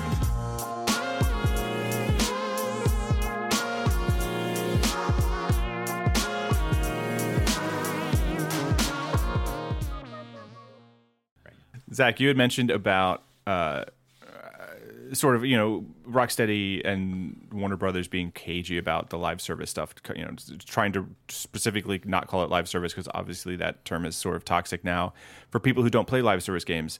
Um, but then at the same time, I, I feel like there's been a lot of so to try and zoom out and talk about the conversation around this game. I know Jake joked that there's a discourse in every bite. Um, I think to to the the short version, the summary version is that this game was in development for seven years. It was supposed to come out in like I think 2020 was it early 2023 got delayed to um, 2024 there was a bunch of uh, people feel like th- that everyone always had it out to hate this game. I Yeah. think that's obviously absurd because people Yeah. love Rocksteady and they loved Yeah. the previous games. And maybe even though this wasn't exactly what they would have hoped for next, I think there was a lot of excitement around it um, when it was first announced back. I think it was that 2020 Yeah. uh, WB Yeah. FanDome. Yeah. And it wasn't until the live service stuff started to leak that people started to be like, wait a second. And then that very first big gameplay sh- showcase where it was like, Ooh. Ooh, what what is is this? This is Crackdown with gear scores and loot. Like, what are we doing here? Um, that's when I feel like opinions started to like of people who pay attention to pre-release stuff and you know, which is a very specific group of of super super super fans and press and media and content creators. Um, but then the game finally arrives. There's no reviews of it ahead of time. Uh, there was previews at the beginning of the month. IGN wrote a really negative one. They didn't get any review code even once the game was out from Warner Brothers. And then there was a $100 version of the game, which I bought, and I guess sounds like Zack, you also bought. I'm guessing Jake, you bought that too, or yes. Yep. Yeah. which gave which gives you three gave everyone three days early access to the game More or Um, less. more or less. If you were on Xbox, you could do um, the New I did the New Zealand trick Zealand to trick, get yeah. even more time. The game was effectively like off for the first day because of a bug that was discovered where some players' story progress had auto completed for the game, so the servers were taken back offline. They had to fix that.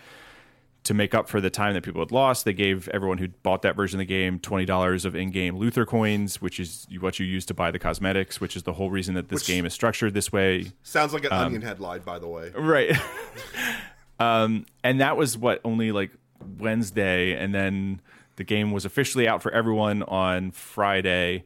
There was a bunch of reactions to the spoilers about how various members of the Justice League were killed. There was a bunch of, you know, just debate about whether or not people are giving the game a fair shake. I know Jake, you had did a video, had done a video last week, sort of about what had primed people to maybe not like this game. Um, I don't know if you want to give the sort of thirty second version of that.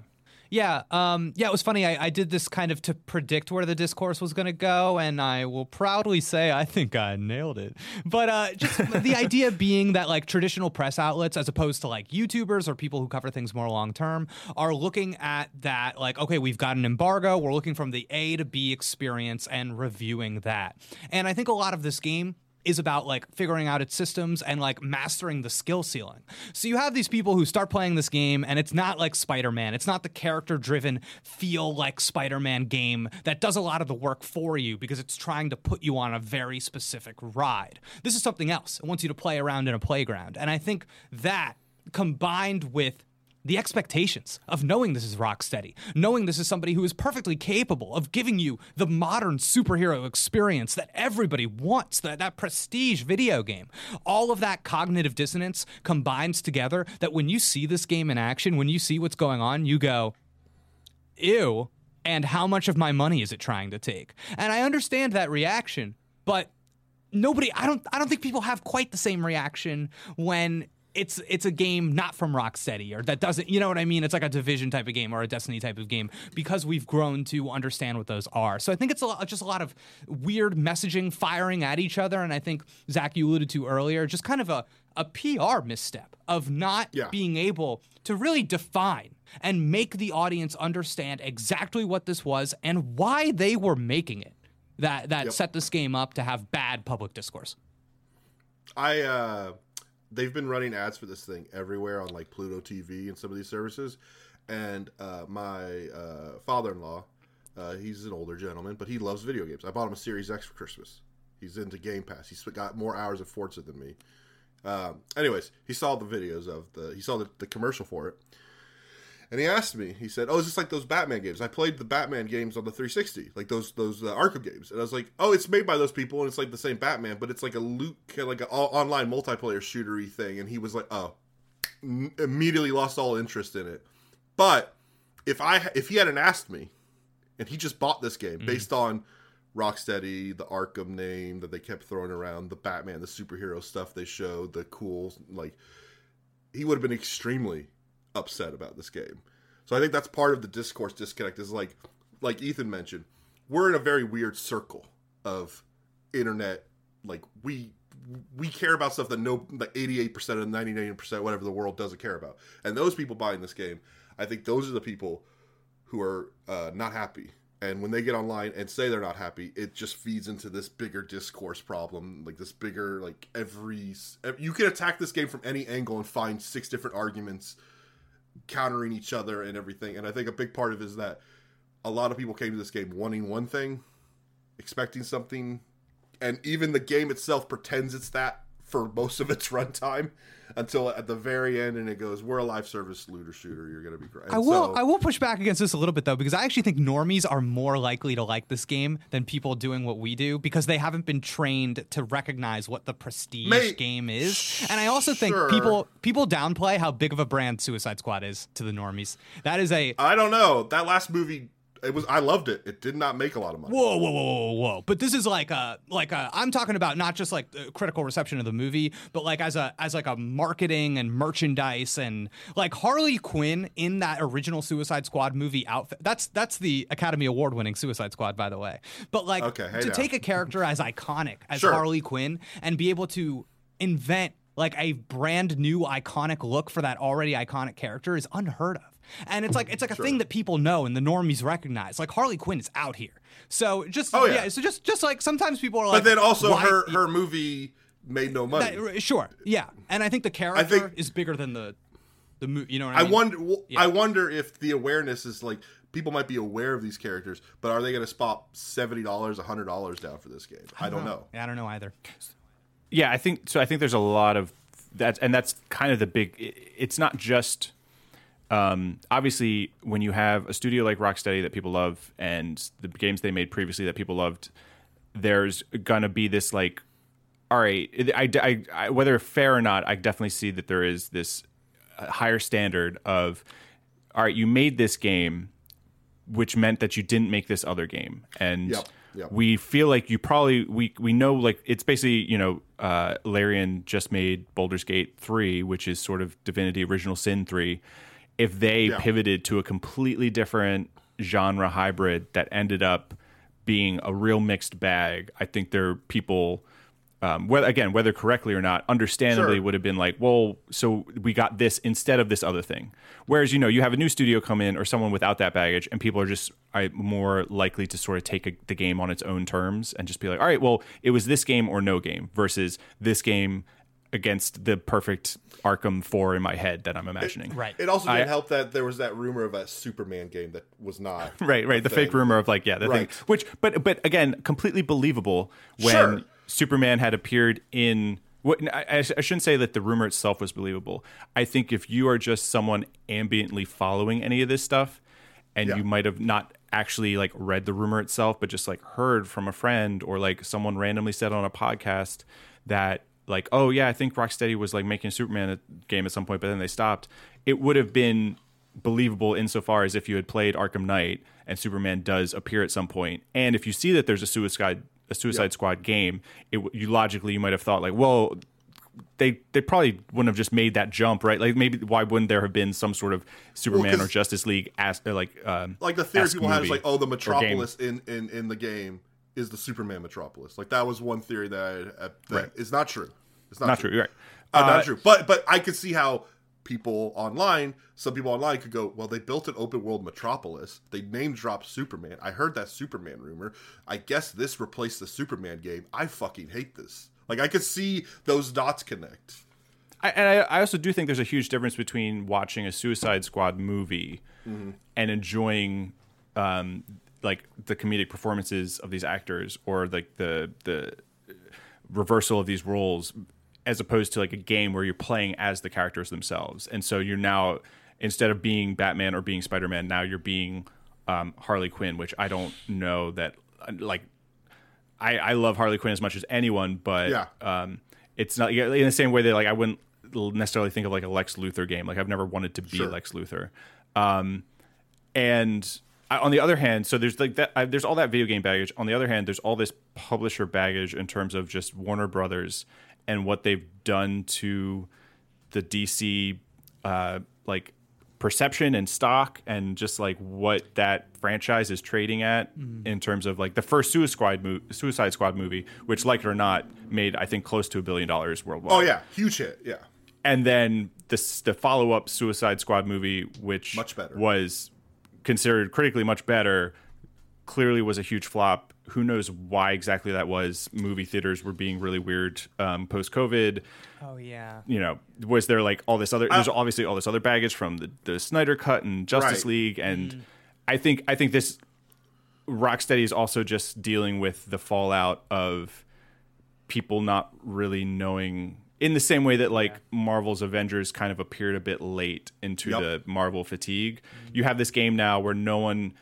there's not necessarily clearly established for like for each of these characters like the, I, there was a flash movie but i don't know if anyone is like thinking like oh yeah flash is in suicide squad like the- great call. You're right. Nobody's thinking Right. that. Whoa. yeah, right. and it and it's just like I, I think that's also another thing that they're battling against. And so when you look at how they rolled the game out i do feel like uh, they just didn't do themselves any favors by not embracing like what the game actually is and sort of trying to like have their cake and eat it too in terms of like oh this will appeal to the people who want that single player story driven um, DC campaign like uh, com- uh, comic book hero campaign and this will while it's also going to be like if you like shooters and like online multiplayer and loot like there's also stuff here for you. And if you want to do the seasonal stuff that that too.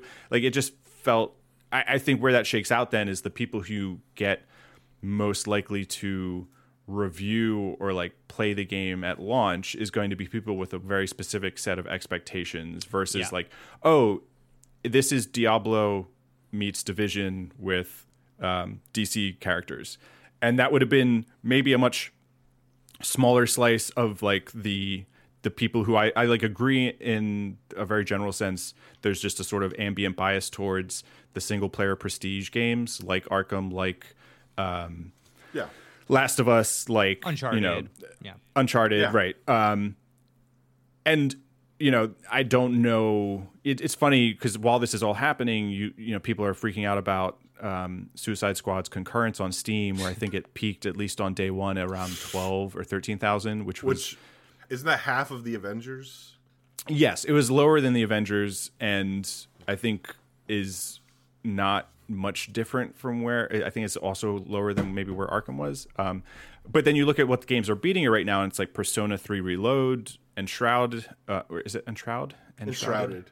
um, which is a survival game. Obviously, Palworld, another survival game. Like a survival crafting sim like Palworld or Enshrouded.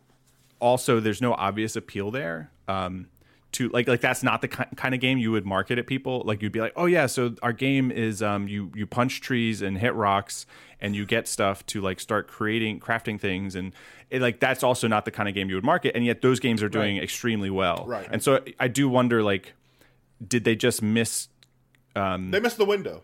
I, I or, or like did they misestimate like oh maybe Oh, there is yeah. a bunch of people who would play this if they knew what it was like people who are souring on diablo season 3 and like oh yeah i wanted like May- check out that style of game You- versus yeah. You both know I better than missed me. the window, I'm. I'm curious. You both will probably know the answer to this better than me. I'm not as tuned into like what's going on on Steam with charts like this. But is there any chance that I I just noticed that obviously there was like a big marketing deal with PlayStation and Sony, and I I feel like most of the materials were coming through like Sony uh, pipes. So is there any chance that it's just blowing things out over on on consoles and doing better than it's doing on Steam, or is there a relativity to all of this?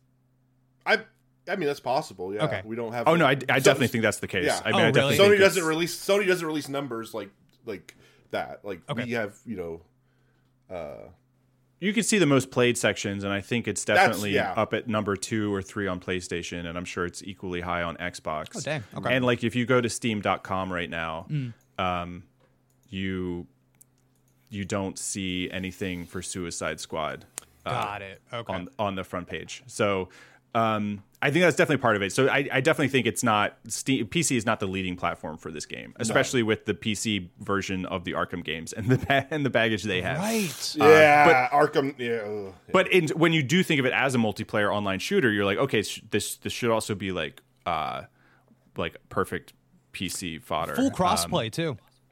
Yeah, but it's also Right. I think this is a whole other little thing, but it is a third person thing, and I feel like those games do really Whoa. well on console. Well, well, there's just this, this is a whole uh, like Yeah, there's a you group sure. of people. There's a group of younger people Yeah. who like they don't like first person stuff, and they primarily play on console, and they like third person stuff. So like that's also part of it too. Like there's people feeding into that, but Palworld is its own weird thing. Like, like I don't know. I just think this game missed its window. I think if you look around, what was the last good superhero movie that made a shit ton of money? Like, other than the Guardians of the Galaxy 3, they're all flopping. Nobody's watching the Marvel shows anymore. Like, WandaVision, those shows took over the internet. Nobody was, like, everyone was talking about them. Maybe too much. The discourse was crazy then for that show. But nobody cares about the Marvel shows. Nobody. I nobody cares about any like superhero stuff is just kind of Uh, Spider-Man faded Two, baby. Th- th- Spider Man doesn't count because he's his own I crazy entity that can understand. he can make so much. But no, it's fair. Yeah. But yeah, other than Spider Man, who's his own entity that can make ten billion dollars by farting the right Yeah. way, like, uh, and I love Spider Man, but like, I think they missed their window. If this game came out like two years ago, three years ago, I think it would have done a lot better. But I think a lot of people are just over superhero stuff, and they're especially over C-list superhero stuff. That no matter how fun or cool it is, are like, who the fuck is Captain Boomerang? What? Why do I care about this? Which again, I love the uh, Harley animated show. I love King Shark. I think he's funny and stuff. But like most normies, I don't think care anymore. I think they've moved on in a lot of ways, especially for a seventy dollar video game starring these people. It's gonna have right, well, that's a- on Game Pass. That's what I'm saying. Yeah, that's a grim note to, to end it on. Um, all right, well, let's real real quick. Uh, I want to get for the lightning round each of your reactions to the PlayStation State of Play last week, which I assume you both watched. I know Zack, you were writing it up. Um, I don't know, Jake, if you watched it in real time or afterwards. I watched it after. we're gonna first. So real quick, both of you, um, how jazzed were you uh, after you you saw that uh, Dave the Diver is getting Godzilla DLC in May 2024 on PlayStation? I love I love all of my pop culture becoming one gray blob that I consume. Yeah, that's kind of how I feel about it too. I'm just like, ah, we're we're doing this in everything now, huh? Yeah. It also is funny now after all that indie game discourse to have Godzilla show up in Dave the Diver and just kind of be the cap. Like, no, yeah, this was never really. I just bounced game. off Dave the Diver too. I'm not looking to go back, but It's okay. Yeah. yeah. All right, so the s- the table setting here for the state of play was this is the first I think since last September. Uh, that is one, two, three, four, five, almost six months. Um, this is the first since it was announced. I believe that uh, I don't. I think it's the first since it. Um, fuck, I should just look this up real quick. We'll cut this part. You'll look smart. Don't worry. Oh yeah. having all those PlayStation State of Play dates queued up. That's how you look smart, baby. Right. yeah. That's what I do. That's how I impress Yeah, people. Like, yeah. Did you know that on the fifth state of play, Sony said this? And they're like, wow, leave me alone. Okay. Oh no, yeah, I'm like very close to just being like, all right, uh, yeah. And, and traditionally, in the first state of play of the year, they announce dates for games coming out in this window. Uh, September 2023. Also, I said that Harley Quinn movie didn't make a lot of money, but actually, I love that movie. It's a great. Yeah, that movie's a good time. Yeah. Yeah. I went to the New right, York so- City premiere for that movie. Met Margot Robbie. It was very cool. Ah. Oh shit! Awesome. Yeah. Um. All right, so the, the table setting for the February two, tw- tw- blah, blah. the February 2024 state of play is this is the first since last September, which is almost six months ago. This is the first since uh, Sony Interactive Entertainment CEO Jim Ryan announced that he is retiring from the company next month. Oh, it's the first since the uh, huge Insomniac hack uh, last last uh, December. So I'll, and and it's and it's the first um, you know it's the first opportunity for for Sony for this year to short to sort of um, give I guess uh, give uh, super diehard fans and PS5 owners a sense of like where the platform is headed, especially on the first party front. The big, you know, last May of 2023 was the big showcase for that year, which highlighted mostly live service games. Didn't show sort of what uh, new IP Sony Santa Monica is working on, or any hint of when Ghost of Tsushima 2 is coming. And so there are a lot of these first party games that um, you would expect to sort of be anchoring the, the PlayStation 5 in the midway point of its life cycle are sort of still, I'm sure, coming, but MIA and and there's a question of like when is that an indication that things are wrong or this like things are taking too long and too much money like every other AAA game. So that's that's where the state of play is coming in at. Um, and I think it was a resounding like I think everyone was pretty floored by uh, Kojima showing up and showing uh, something because that's all you really need to do to make your showcase like awesome. uh, in terms of, we'll go through the list uh, real quick, and this is going to be a version of the "Are they winning?" segment where both of you just tell me, "Is it winning?" and if you have like a short a short reason why, uh, you can share it. So Stellar Blade uh, coming April 26th finally by Shift Up a Korean studio. Winning, losing. What's what's up? Losing. Zach, is uh, pushback? okay. I was also going to say losing as well, but that's mainly just because I, I already played NieR. So. Uh, yeah, losing Uh, for uh, thigh holes in pants, incredibly Yeah. thin hair, and also I'm just gonna say that was a bad trailer. I feel like I was Yeah. constantly waiting for that trailer to just like let me watch the, the part of the game Why I was the wanted to narrator talking over the people so often? it was very weird. That was confusing. The- and also, my girl, uh, my wife, she pointed out, she's like, "Why are all their boobs jiggling like somebody shook the camera right before they started uh, the cutscene?" It's it's Yeah. kind of distracting. it just didn't. It just didn't fill me with confidence that this is a good version of one of these games that it's trying Yep. to look like. So I like. I don't know. Maybe it'll be good. Maybe not. But that. I, either way, not a good trailer. No. You're both wrong. I'm ready to go back to Earth as Eve, save the planet from aliens, and Sure. upgrade lots of gear. Because if there's one thing I'm never going to stop doing in in games, it's upgrading my gear. They spent five Son- seconds, Ethan, being like, "You've unlocked the double jump. Look at this The screen." double jump. I couldn't believe Which, it. Which, by the way, the fact that you have to unlock a double jump means this game is uh, garbage. Should be thrown into the Ooh. trash. It is bad. There you go. You should always have a double jump. Unlike Suicide Jump, Suicide Squad. Right. uh, Sonic uh, and Shadow Generations. Um, this is just you know basically, a, a, my understanding, a remaster of this game that they added Shadow to. Uh, I don't know what they're doing with Sonic, but does either of this do anything for you? A massive W. This is my game of the show. Oh my god! Oh no. Losing. I All wish right. I, Have I, I, I, I should kill him myself? again. Have I? Is this? Uh, wait, we're not into this. Okay, okay. I will preface. Sha- I am a Shadow sicko. I love Shadow. I think he's a hilarious. So many questions. Listen, I love how that character fits in to like Sonic stuff. You know, like I, I, either you Kingdom Hearts fans, he's like the Riku of Kingdom Hearts. Okay, uh, Dragon Ball Z, he's the Vegeta. Okay, Okay. like yeah, and like Mondo, that, cool. that gives him a little bit more narrative freedom to be like really edgy and and serious and like, ugh, but also be a little like weird and goofy in the way that like Sonic can't be. Like, look at how Shadow runs, dude. He's like skating like a weirdo. I like, man, I, yeah, I absolutely love Shadow. Um, I think it's cool. Sonic Generations. I, I don't know if people are aware of this. This is one of the um. This game has a good reputation among Sonic fans. People like this one. This one. is a good Sonic, Yeah, right? And it was very cool that when you could start when uh it got like upgraded on Xbox Series X and you could play this game at like 60 frames per second and everybody was like, "Whoa, I want that." So now getting an official version, I can play it on my PlayStation. Um, getting a whole extra Shadow campaign in addition to like I think it's going to be like more levels for the Sonic stuff. Um, yeah, all about this. Can't wait. Year of Shadow. He's about to appear in the new Sonic movie too. Uh, It's all coming together, Right. baby. Yeah, I love it. Zach, I, is that I liked I liked it when they killed him in that one game God last dang year. it, no. Zenless Zenless Zone Zero PS5, the new urban fantasy RPG from uh, miHoYo. I, eh, it doesn't register for me.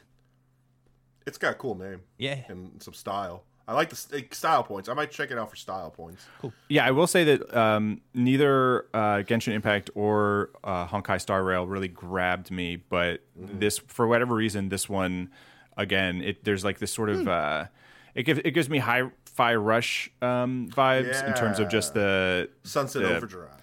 You- Right, yeah, and I'm like, I'm very much into, much more into the world of this game than I was with those two, and that that might be enough to finally get me to uh, start giving my life away to gacha mechanics.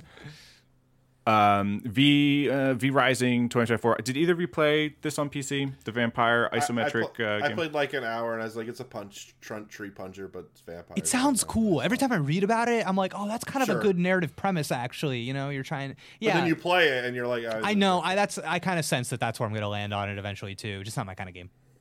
Yeah, I'm always very- to it. I'm always very curious when these very like super PC ass games come to console, like what Yeah. that Yeah. life ends up being like, because it's it's very much like the, everyone who's really into that game is obviously already playing it on PC. Well, it's And- weird because there's always a contingent of people. If you go on these games like Pow, uh, not Power, that's on console. But if you go on these PC only things, like for a long time, Seven Days to Die was one of these where it was only on PC. If you go on their Reddits, there is this contingent of players who are only on console who don't care about PC, don't play on PC, whatever reason, and they are always excited and Yeah. freaking out when there's a console announcement. So I bet there's a, a fairly large group of people who are like, "Hell yeah, V Rising on PlayStation," but Yeah. Silent Hill 2 remake, still no release date. Uh, it looked like Resident Evil 4, so that's I'm cool. I'm good with that. Yeah, I know I'm supposed to like this. I like I uh, I don't know. I, It's gonna be bad, probably. there's something about it don't that it didn't it didn't. Are you a Silent Hill 2 person? I'm not really no. Okay, neither am I. Okay. I, I know these games carry a certain weight to them, and I'm trying to under and I don't know why. So I still need to This be is probably also not the best way to experience it. I'm A gonna hundred say. percent. I I need to be told why I'm supposed to care about these games, and right now I'm still I'm not I'm not there. Yeah, not there. Um, B- Bloober Team is making it. I don't think that anyone's ever going to give them the benefit of the doubt. I don't know what people expect from um, an offloaded remake of this game. Like, it's not going to be Resident Evil 4 made by Capcom. It's No. Konami who has obliterated its game development departments, giving it to a European studio. And I think if it looks if it looks like it did Right. in the trailer, like that would be per- that would be good enough. Like a a decent remake, just one to one with with better graphics. Um, and Well- just a solid foundation to to begin like doing something with Silent Hill again. I don't know that. I think anyone who who's maybe looking at it thinking like this is going to be in the the top tier of remakes of, of PS1, PS2 era games is like Gotcha. Well, also, it's a bad, it's a big red flag that the first big gameplay for this is a combat trailer.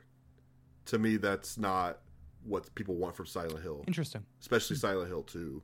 Like that's if you go back and watch gameplay of that game, and I've played Silent Hill 1 and some of those other ones, like the combat's not why you're playing those games. It's for like the psychological stuff and the narrative stuff and Pyramid Head. But there's another Silent Hill game, Ethan. yeah. We're not going to talk about short message. Oh. Losing, winning. What? All right, Zach. Is that you're you're you're saying uh, the short message is uh, winning? No, it's losing. Okay. Jake, It did just you looks play? like a bad looks like a bad PT. Oh, I didn't. I yeah, I haven't gotten around to playing it yet, but I'm surprised to hear that. I thought I thought it had good buzz. Uh, maybe what do maybe, I maybe know? opinions are diverging. I've Yeah. I've only heard to stay away from it and that it, Yeah. it's free, but uh, it's not worth your Oh, time. okay. Um, okay. All right, Judas, still no release date. This is the new Ken Levine, uh, not Bioshock game by uh, Ghost Story Games. Winning. Losing. Uh, yeah, losing. Ethan, I want to know from or, or uh, Zach rather. I want to know from you why though. I'm surprised you said that. Uh, par- primarily it's because like they destroyed what was it, Irrational Games to build like Ghost Story Games or whatever. Is that's what's called, right? The studio now, and then and they went through all this rigmarole. Now they're just making a doesn't look as good Bioshock. So I'm just not sure what the point is. I, I, I will say I am turned off by the high degree of fidelity to Bioshock in this. and I and I almost feel like the whole trailer is just supposed to make me go, "Remember Bioshock? You Without loved- saying it, you yeah, yeah. loved Bioshock," and and that that kind of turns me off a little bit. But also, I would like to share the wording on PlayStation's tweet about this game. PlayStation tweeted, "quote Influence character relationships in Judas, a new tale from Bioshock creator Ken Levine." Influence character relationships? No, losing. Absolutely losing. Yeah. yeah. I think yeah, I think there's um I think people under uh, appreciate how much most people still love BioShock, especially people Yeah. who are like haven't touched you know, if have like I think I so I totally get um them the way they rolled it out and like yes, the more it looks like a Bioshock game, the more people are going to be excited about it. I think it's going to be an uphill battle anyway because of the name and the fact that that's no one's going to know that what this is. Who like people who played Bioshock uh, one, two, and three a decade ago are going to just have no idea.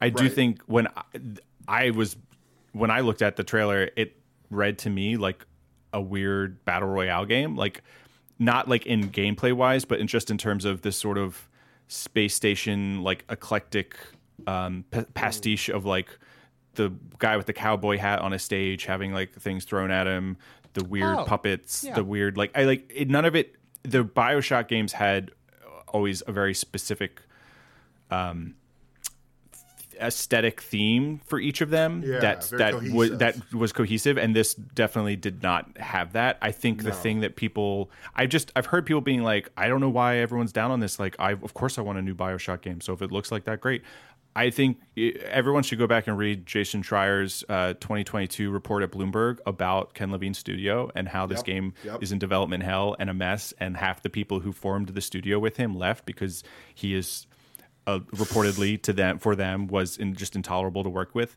Yes. and I don't think any of that has magically been solved. And it was a very small team of um, one of the core points of friction was basically that it was a small team of less like 50 people. And the whole point was that they were supposed to be making smaller games.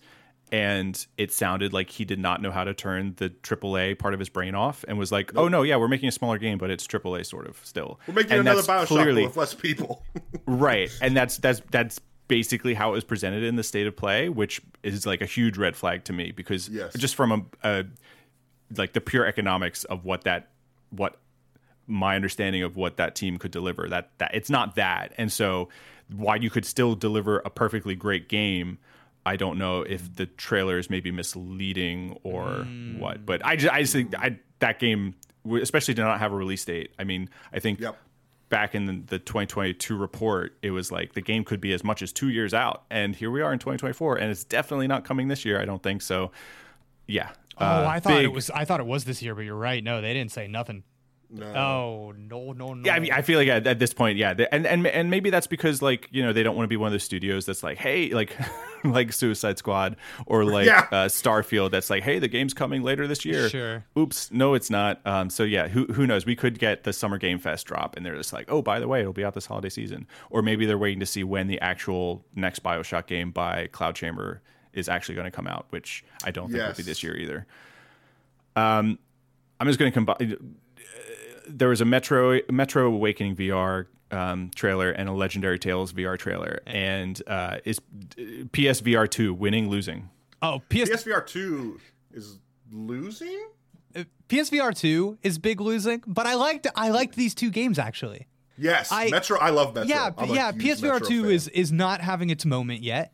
Uh, I think that that's more or less fine.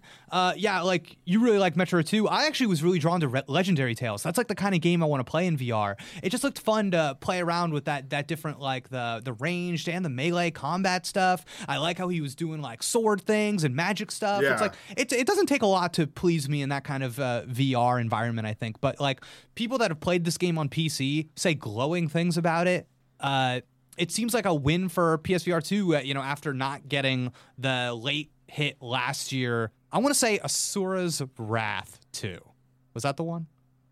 The Meta Quest. One? Yeah. Okay. Yeah. Yeah. Yeah. They and I and I think that there were like similarities between that game and this one. So yeah. So I thought that this was not what people are looking for from PSVR two because obviously you want that next Horizon Call of the Mountain kind of VR experience. You want that Astro Bot, but. In terms of like going out and getting something, getting a couple of other things uh, that aren't quite at that level, I'd say these are maybe tier two games. Uh, Sure, sure. I thought that these both looked pretty good. Yeah, I, well, and I mean, I'm just excited because I love the Metro Yeah. games and letting getting to see 4A, getting to see that whatever. like I, I just want more Metro, and also it's just nice that Sony hasn't forgotten that PSVR 2 is a thing because sometimes I wonder if I- they you wonder. about PSVR. yep. You wonder. oh shit, we got to make sure we, yeah, yeah. So Yeah. I do think that this was the time. or This is the one year anniversary of the headset, and if they still haven't uh, announced a another first party, big first party VR It's game, gone. that's It's- that's yeah. Don't say That's that. big. How? Oh no. You know, well, what's funny too, because like if you look at PSVR, the first one which I owned, I bought, like the that had a much different life. Yeah. Like, Oh, that yeah. Thing, like they they kept talking about how like it's selling great. I knew people who bought one who had never done VR before, and they're like, "This is so cool! Like I can do VR now."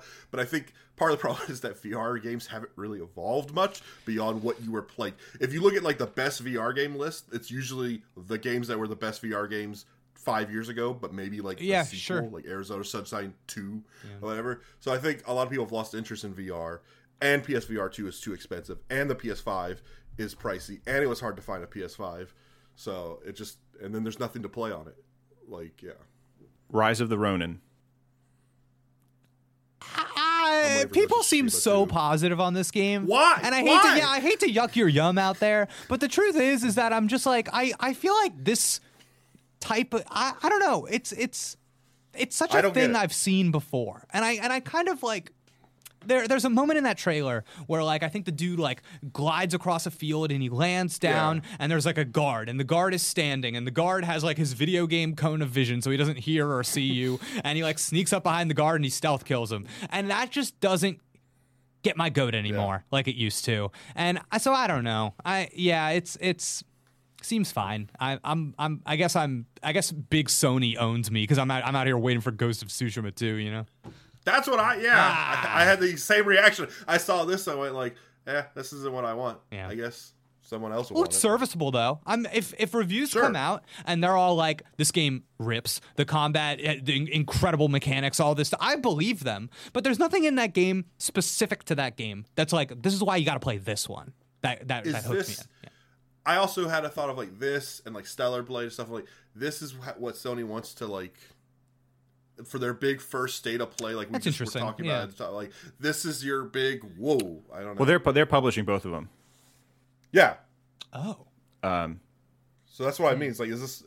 But I, yeah, well, I just mean like, is there not? Is to your point? Is Oh, there you're not right. anything to show of Ghost of Tsushima 2? Is there not anything to show of like right. Well, they and they would yeah. So they they would maybe do that as a one more big thing for a state of play, but obviously there was a different one more big thing, which was uh, Death Stranding two on the beach coming next year. Uh, with what a twelve minute trailer, anything that Kojima's a part of now, he just gets to like double or triple as much time as anyone else gets in the showcase. Um, Yep. I'm a huge Death Stranding fan. I'm not even a big Love it. Kojima stan. Like I Metal Gear's fine. I, I really like uh, Metal Gear Solid one and two, um, but the uh, I l- absolutely adore Death Stranding, and I think this trailer showed hopefully to everyone why it is totally worth having a Death Stranding two. Because I think a lot of people were like, "Oh, why?" I thought that that was a nice self-contained game. Like I don't Yeah. need to revisit that. And I'm like, "Oh no, this is totally like everything." It it uh, I sorry, I know I'm supposed to be asking both of you if it's winning. Obviously, it's winning. This is the final verdict. Nobody can, yeah. Um, but I think it sh- the thing that who knows if this will actually be the case. So far in the PS5 generation, these big Sony first party games. Um, this obviously is not first party, but it's a an exclusive. Is um, have these the sequels have this issue of just being like more, and yeah. I think that is a big thing with Spider-Man 2, with um, God of War Ragnarok, and with uh, Horizon Forbidden West. Yeah. And this one looked felt like it was uh, like just legitimately expanding both narratively and um, environmental um, environmental wise on the first game. I'll be honest. At this point, if I'm if I'm watching a video game trailer, I will black out the second I hear Troy Baker's voice. I that was that was the worst part. that I there's something that it's it's just something has broken in me with that. Uh, so that so that played a played a role here. But um, there is a degree to which I will say Death Stranding 2 winning. The announcement, I'm a little like I, I I don't have strong feelings on either way, but there is a part of me that is a little sick of like the way that Kojima goes about presenting his games. But the but but you can't argue with it because the man has yet to miss. So what am I doing out? You know what I mean? So like I can't. Every one of these shows should just pay Kojima whatever he wants to have him come out and talk about his weirdo game because it's probably going to be amazing. So like I you know. I'm, I, I will, you'll never catch me betting against Kojima's, even though I I could I could do without some of the uh, the pomp and circumstance, if you will. yeah, There's a talkie marionette doll. I'm in. yeah, that guy's cool. Love that guy. I'm I'm I'm already. I don't know what that is. I don't know how that relates to anything involving Death Stranding and like the dead and the living and the Chiron. I don't know, but it's cool. He's a cool guy. He's like he did a like a demon face. I'm in. Uh, the hand gloves. That's gonna be a hot Halloween costume. I think a lot of people are gonna have hand glove stuff going on at cosplays. I can't wait to see the first people do like a motorized one where they actually move around. It's winning. Uh, Fiznit, Physint.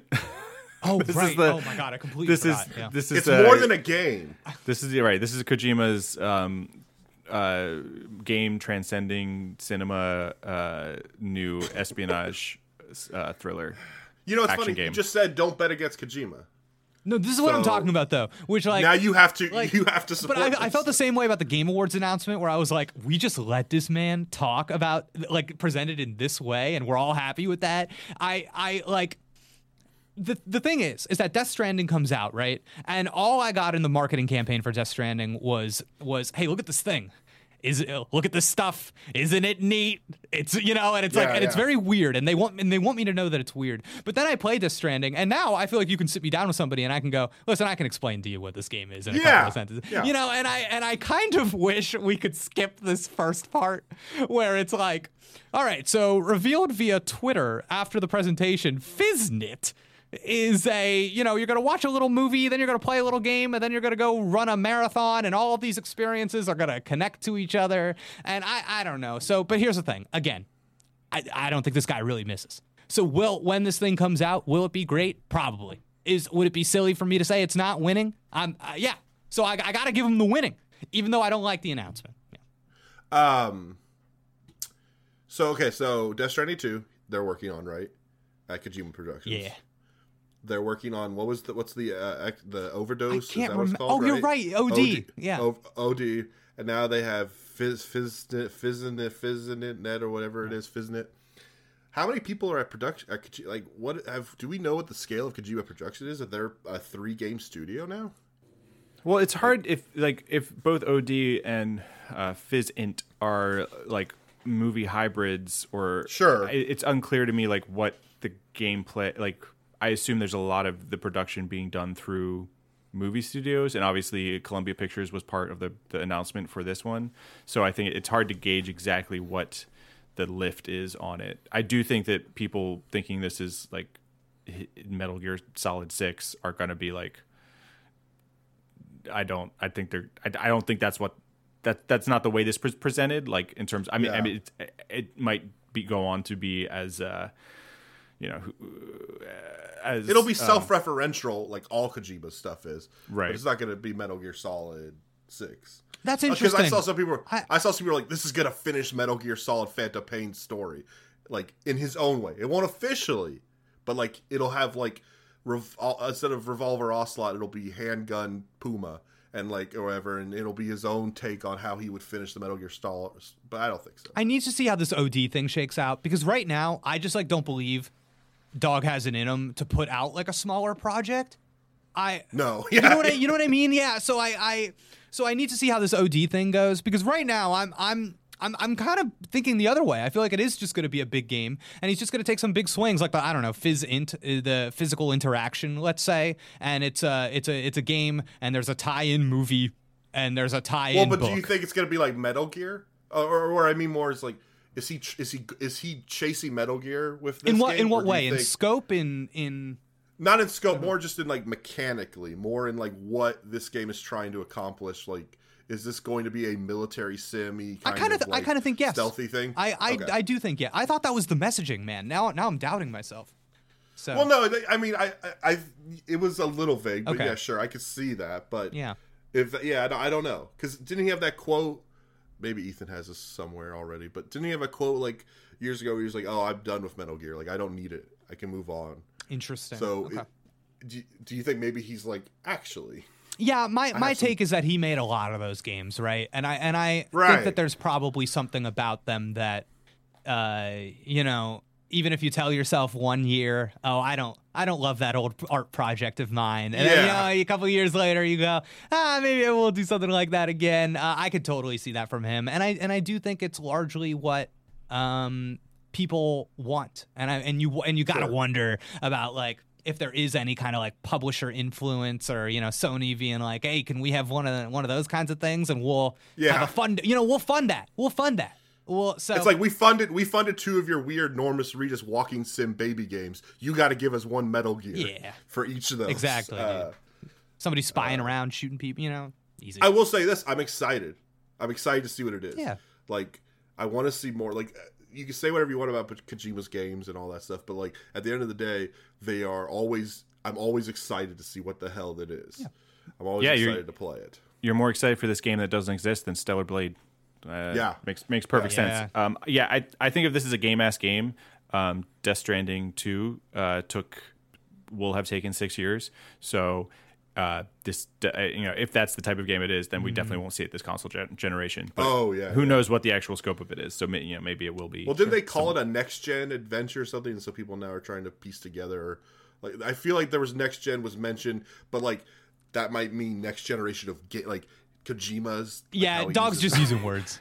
Dogs, yeah, loves- dogs just using. he words. loves words. He loves He loves yeah, words. he's using words. Yeah, yeah, Mean we're- Gene Scene. yeah. We're three. We're th- what three over three years into the PS5 and Xbox 360, uh, Xbox, Xbox 360. No, the Xbox Series uh, XS, and we still have to keep talking about next generation because games Yeah. like Un- Until Dawn are still getting ported. So Yeah. I think we're just there's just n- next gen is just perpetual now. Everything's always next gen. Correct. It's true.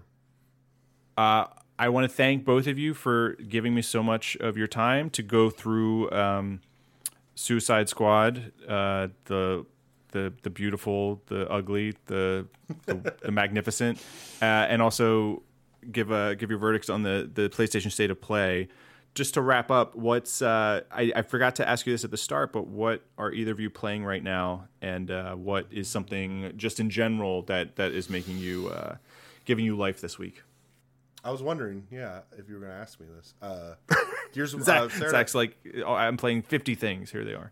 Uh, yeah, let me list every. No, uh, Sarah and I, uh, my wife, we are uh, halfway through Gears Five because she's never played the Gears games, so we've been replaying them all, uh, and we're halfway through Gears Five, and uh, they should make another Gears of War. Is it better or worse than you remember? It's uh, it's actually a little bit better than I remember, and I actually liked it. But I think coming coming back to it, I like it even more now, especially after playing all of them. Like, there's some narrative little things they're doing Yeah. that I was like, oh wow, I didn't realize they were teasing that all the way back hmm. at four and stuff. So yeah, I'm liking it. I like the open world stuff. It's kind of funny now after playing God of War Ragnarok to come back to this and be like, oh, huh, I guess they made it play some Gears Five because it's very similar that the open world stuff in Ragnarok to how they do it in Gears Five. Oh man, it's a story for another day. But I. I lit up the internet with my negative review of God of War Ragnarok. So I have a whole story with But that. no, game. yeah. But uh, but Zach, Gears five, Zach, I've did you say your that. wife is a Sarah? Yes. I'm I'm marrying a Sarah in September. Uh, Oh, yeah, wow. yeah, yeah. So um, Uh oh, Zach, watch out. that's right. That's right. There's, there's only one Sarah. That's true. So uh, what I'm playing right now, uh, I, I honest to God, so embarrassing. Suicide Squad is the answer. So uh, the other thing that is a that is a constant is are either of you familiar with the New York Times connections?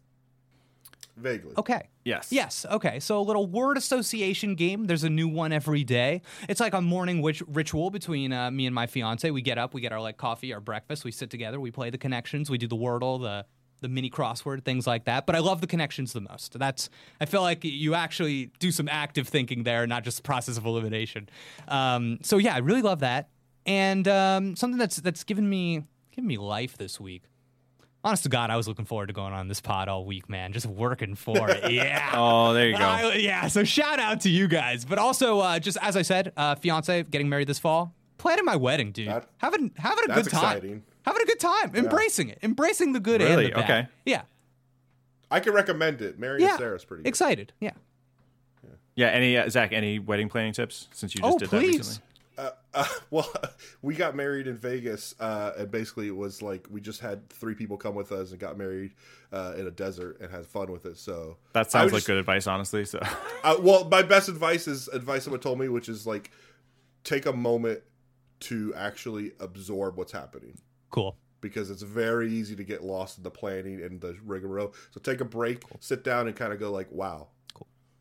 I will do yeah, that. not a joke." No. You thought I was going to do a joke, but no, I had real. no, as as I am unfortunately feeding the wedding industrial complex, I will remember to have that moment of reflection. Take a break. Yeah. Actually, look around. You go, "This is happening. yes. This is cool." Hundred percent. Uh, all right. Well, thank you both, Zach. I know where we can find you, which uh, which is on Kotaku.com and uh, also on Twitter at. Zwiezen Z, last name, first initial. And then Jake, uh, please plug. Where can people find you and, and plug your Patreon? Yeah. Okay. So you can uh, find me on Twitter at Jake Knows It. Knows like the thing on your face. Uh, is how that one goes.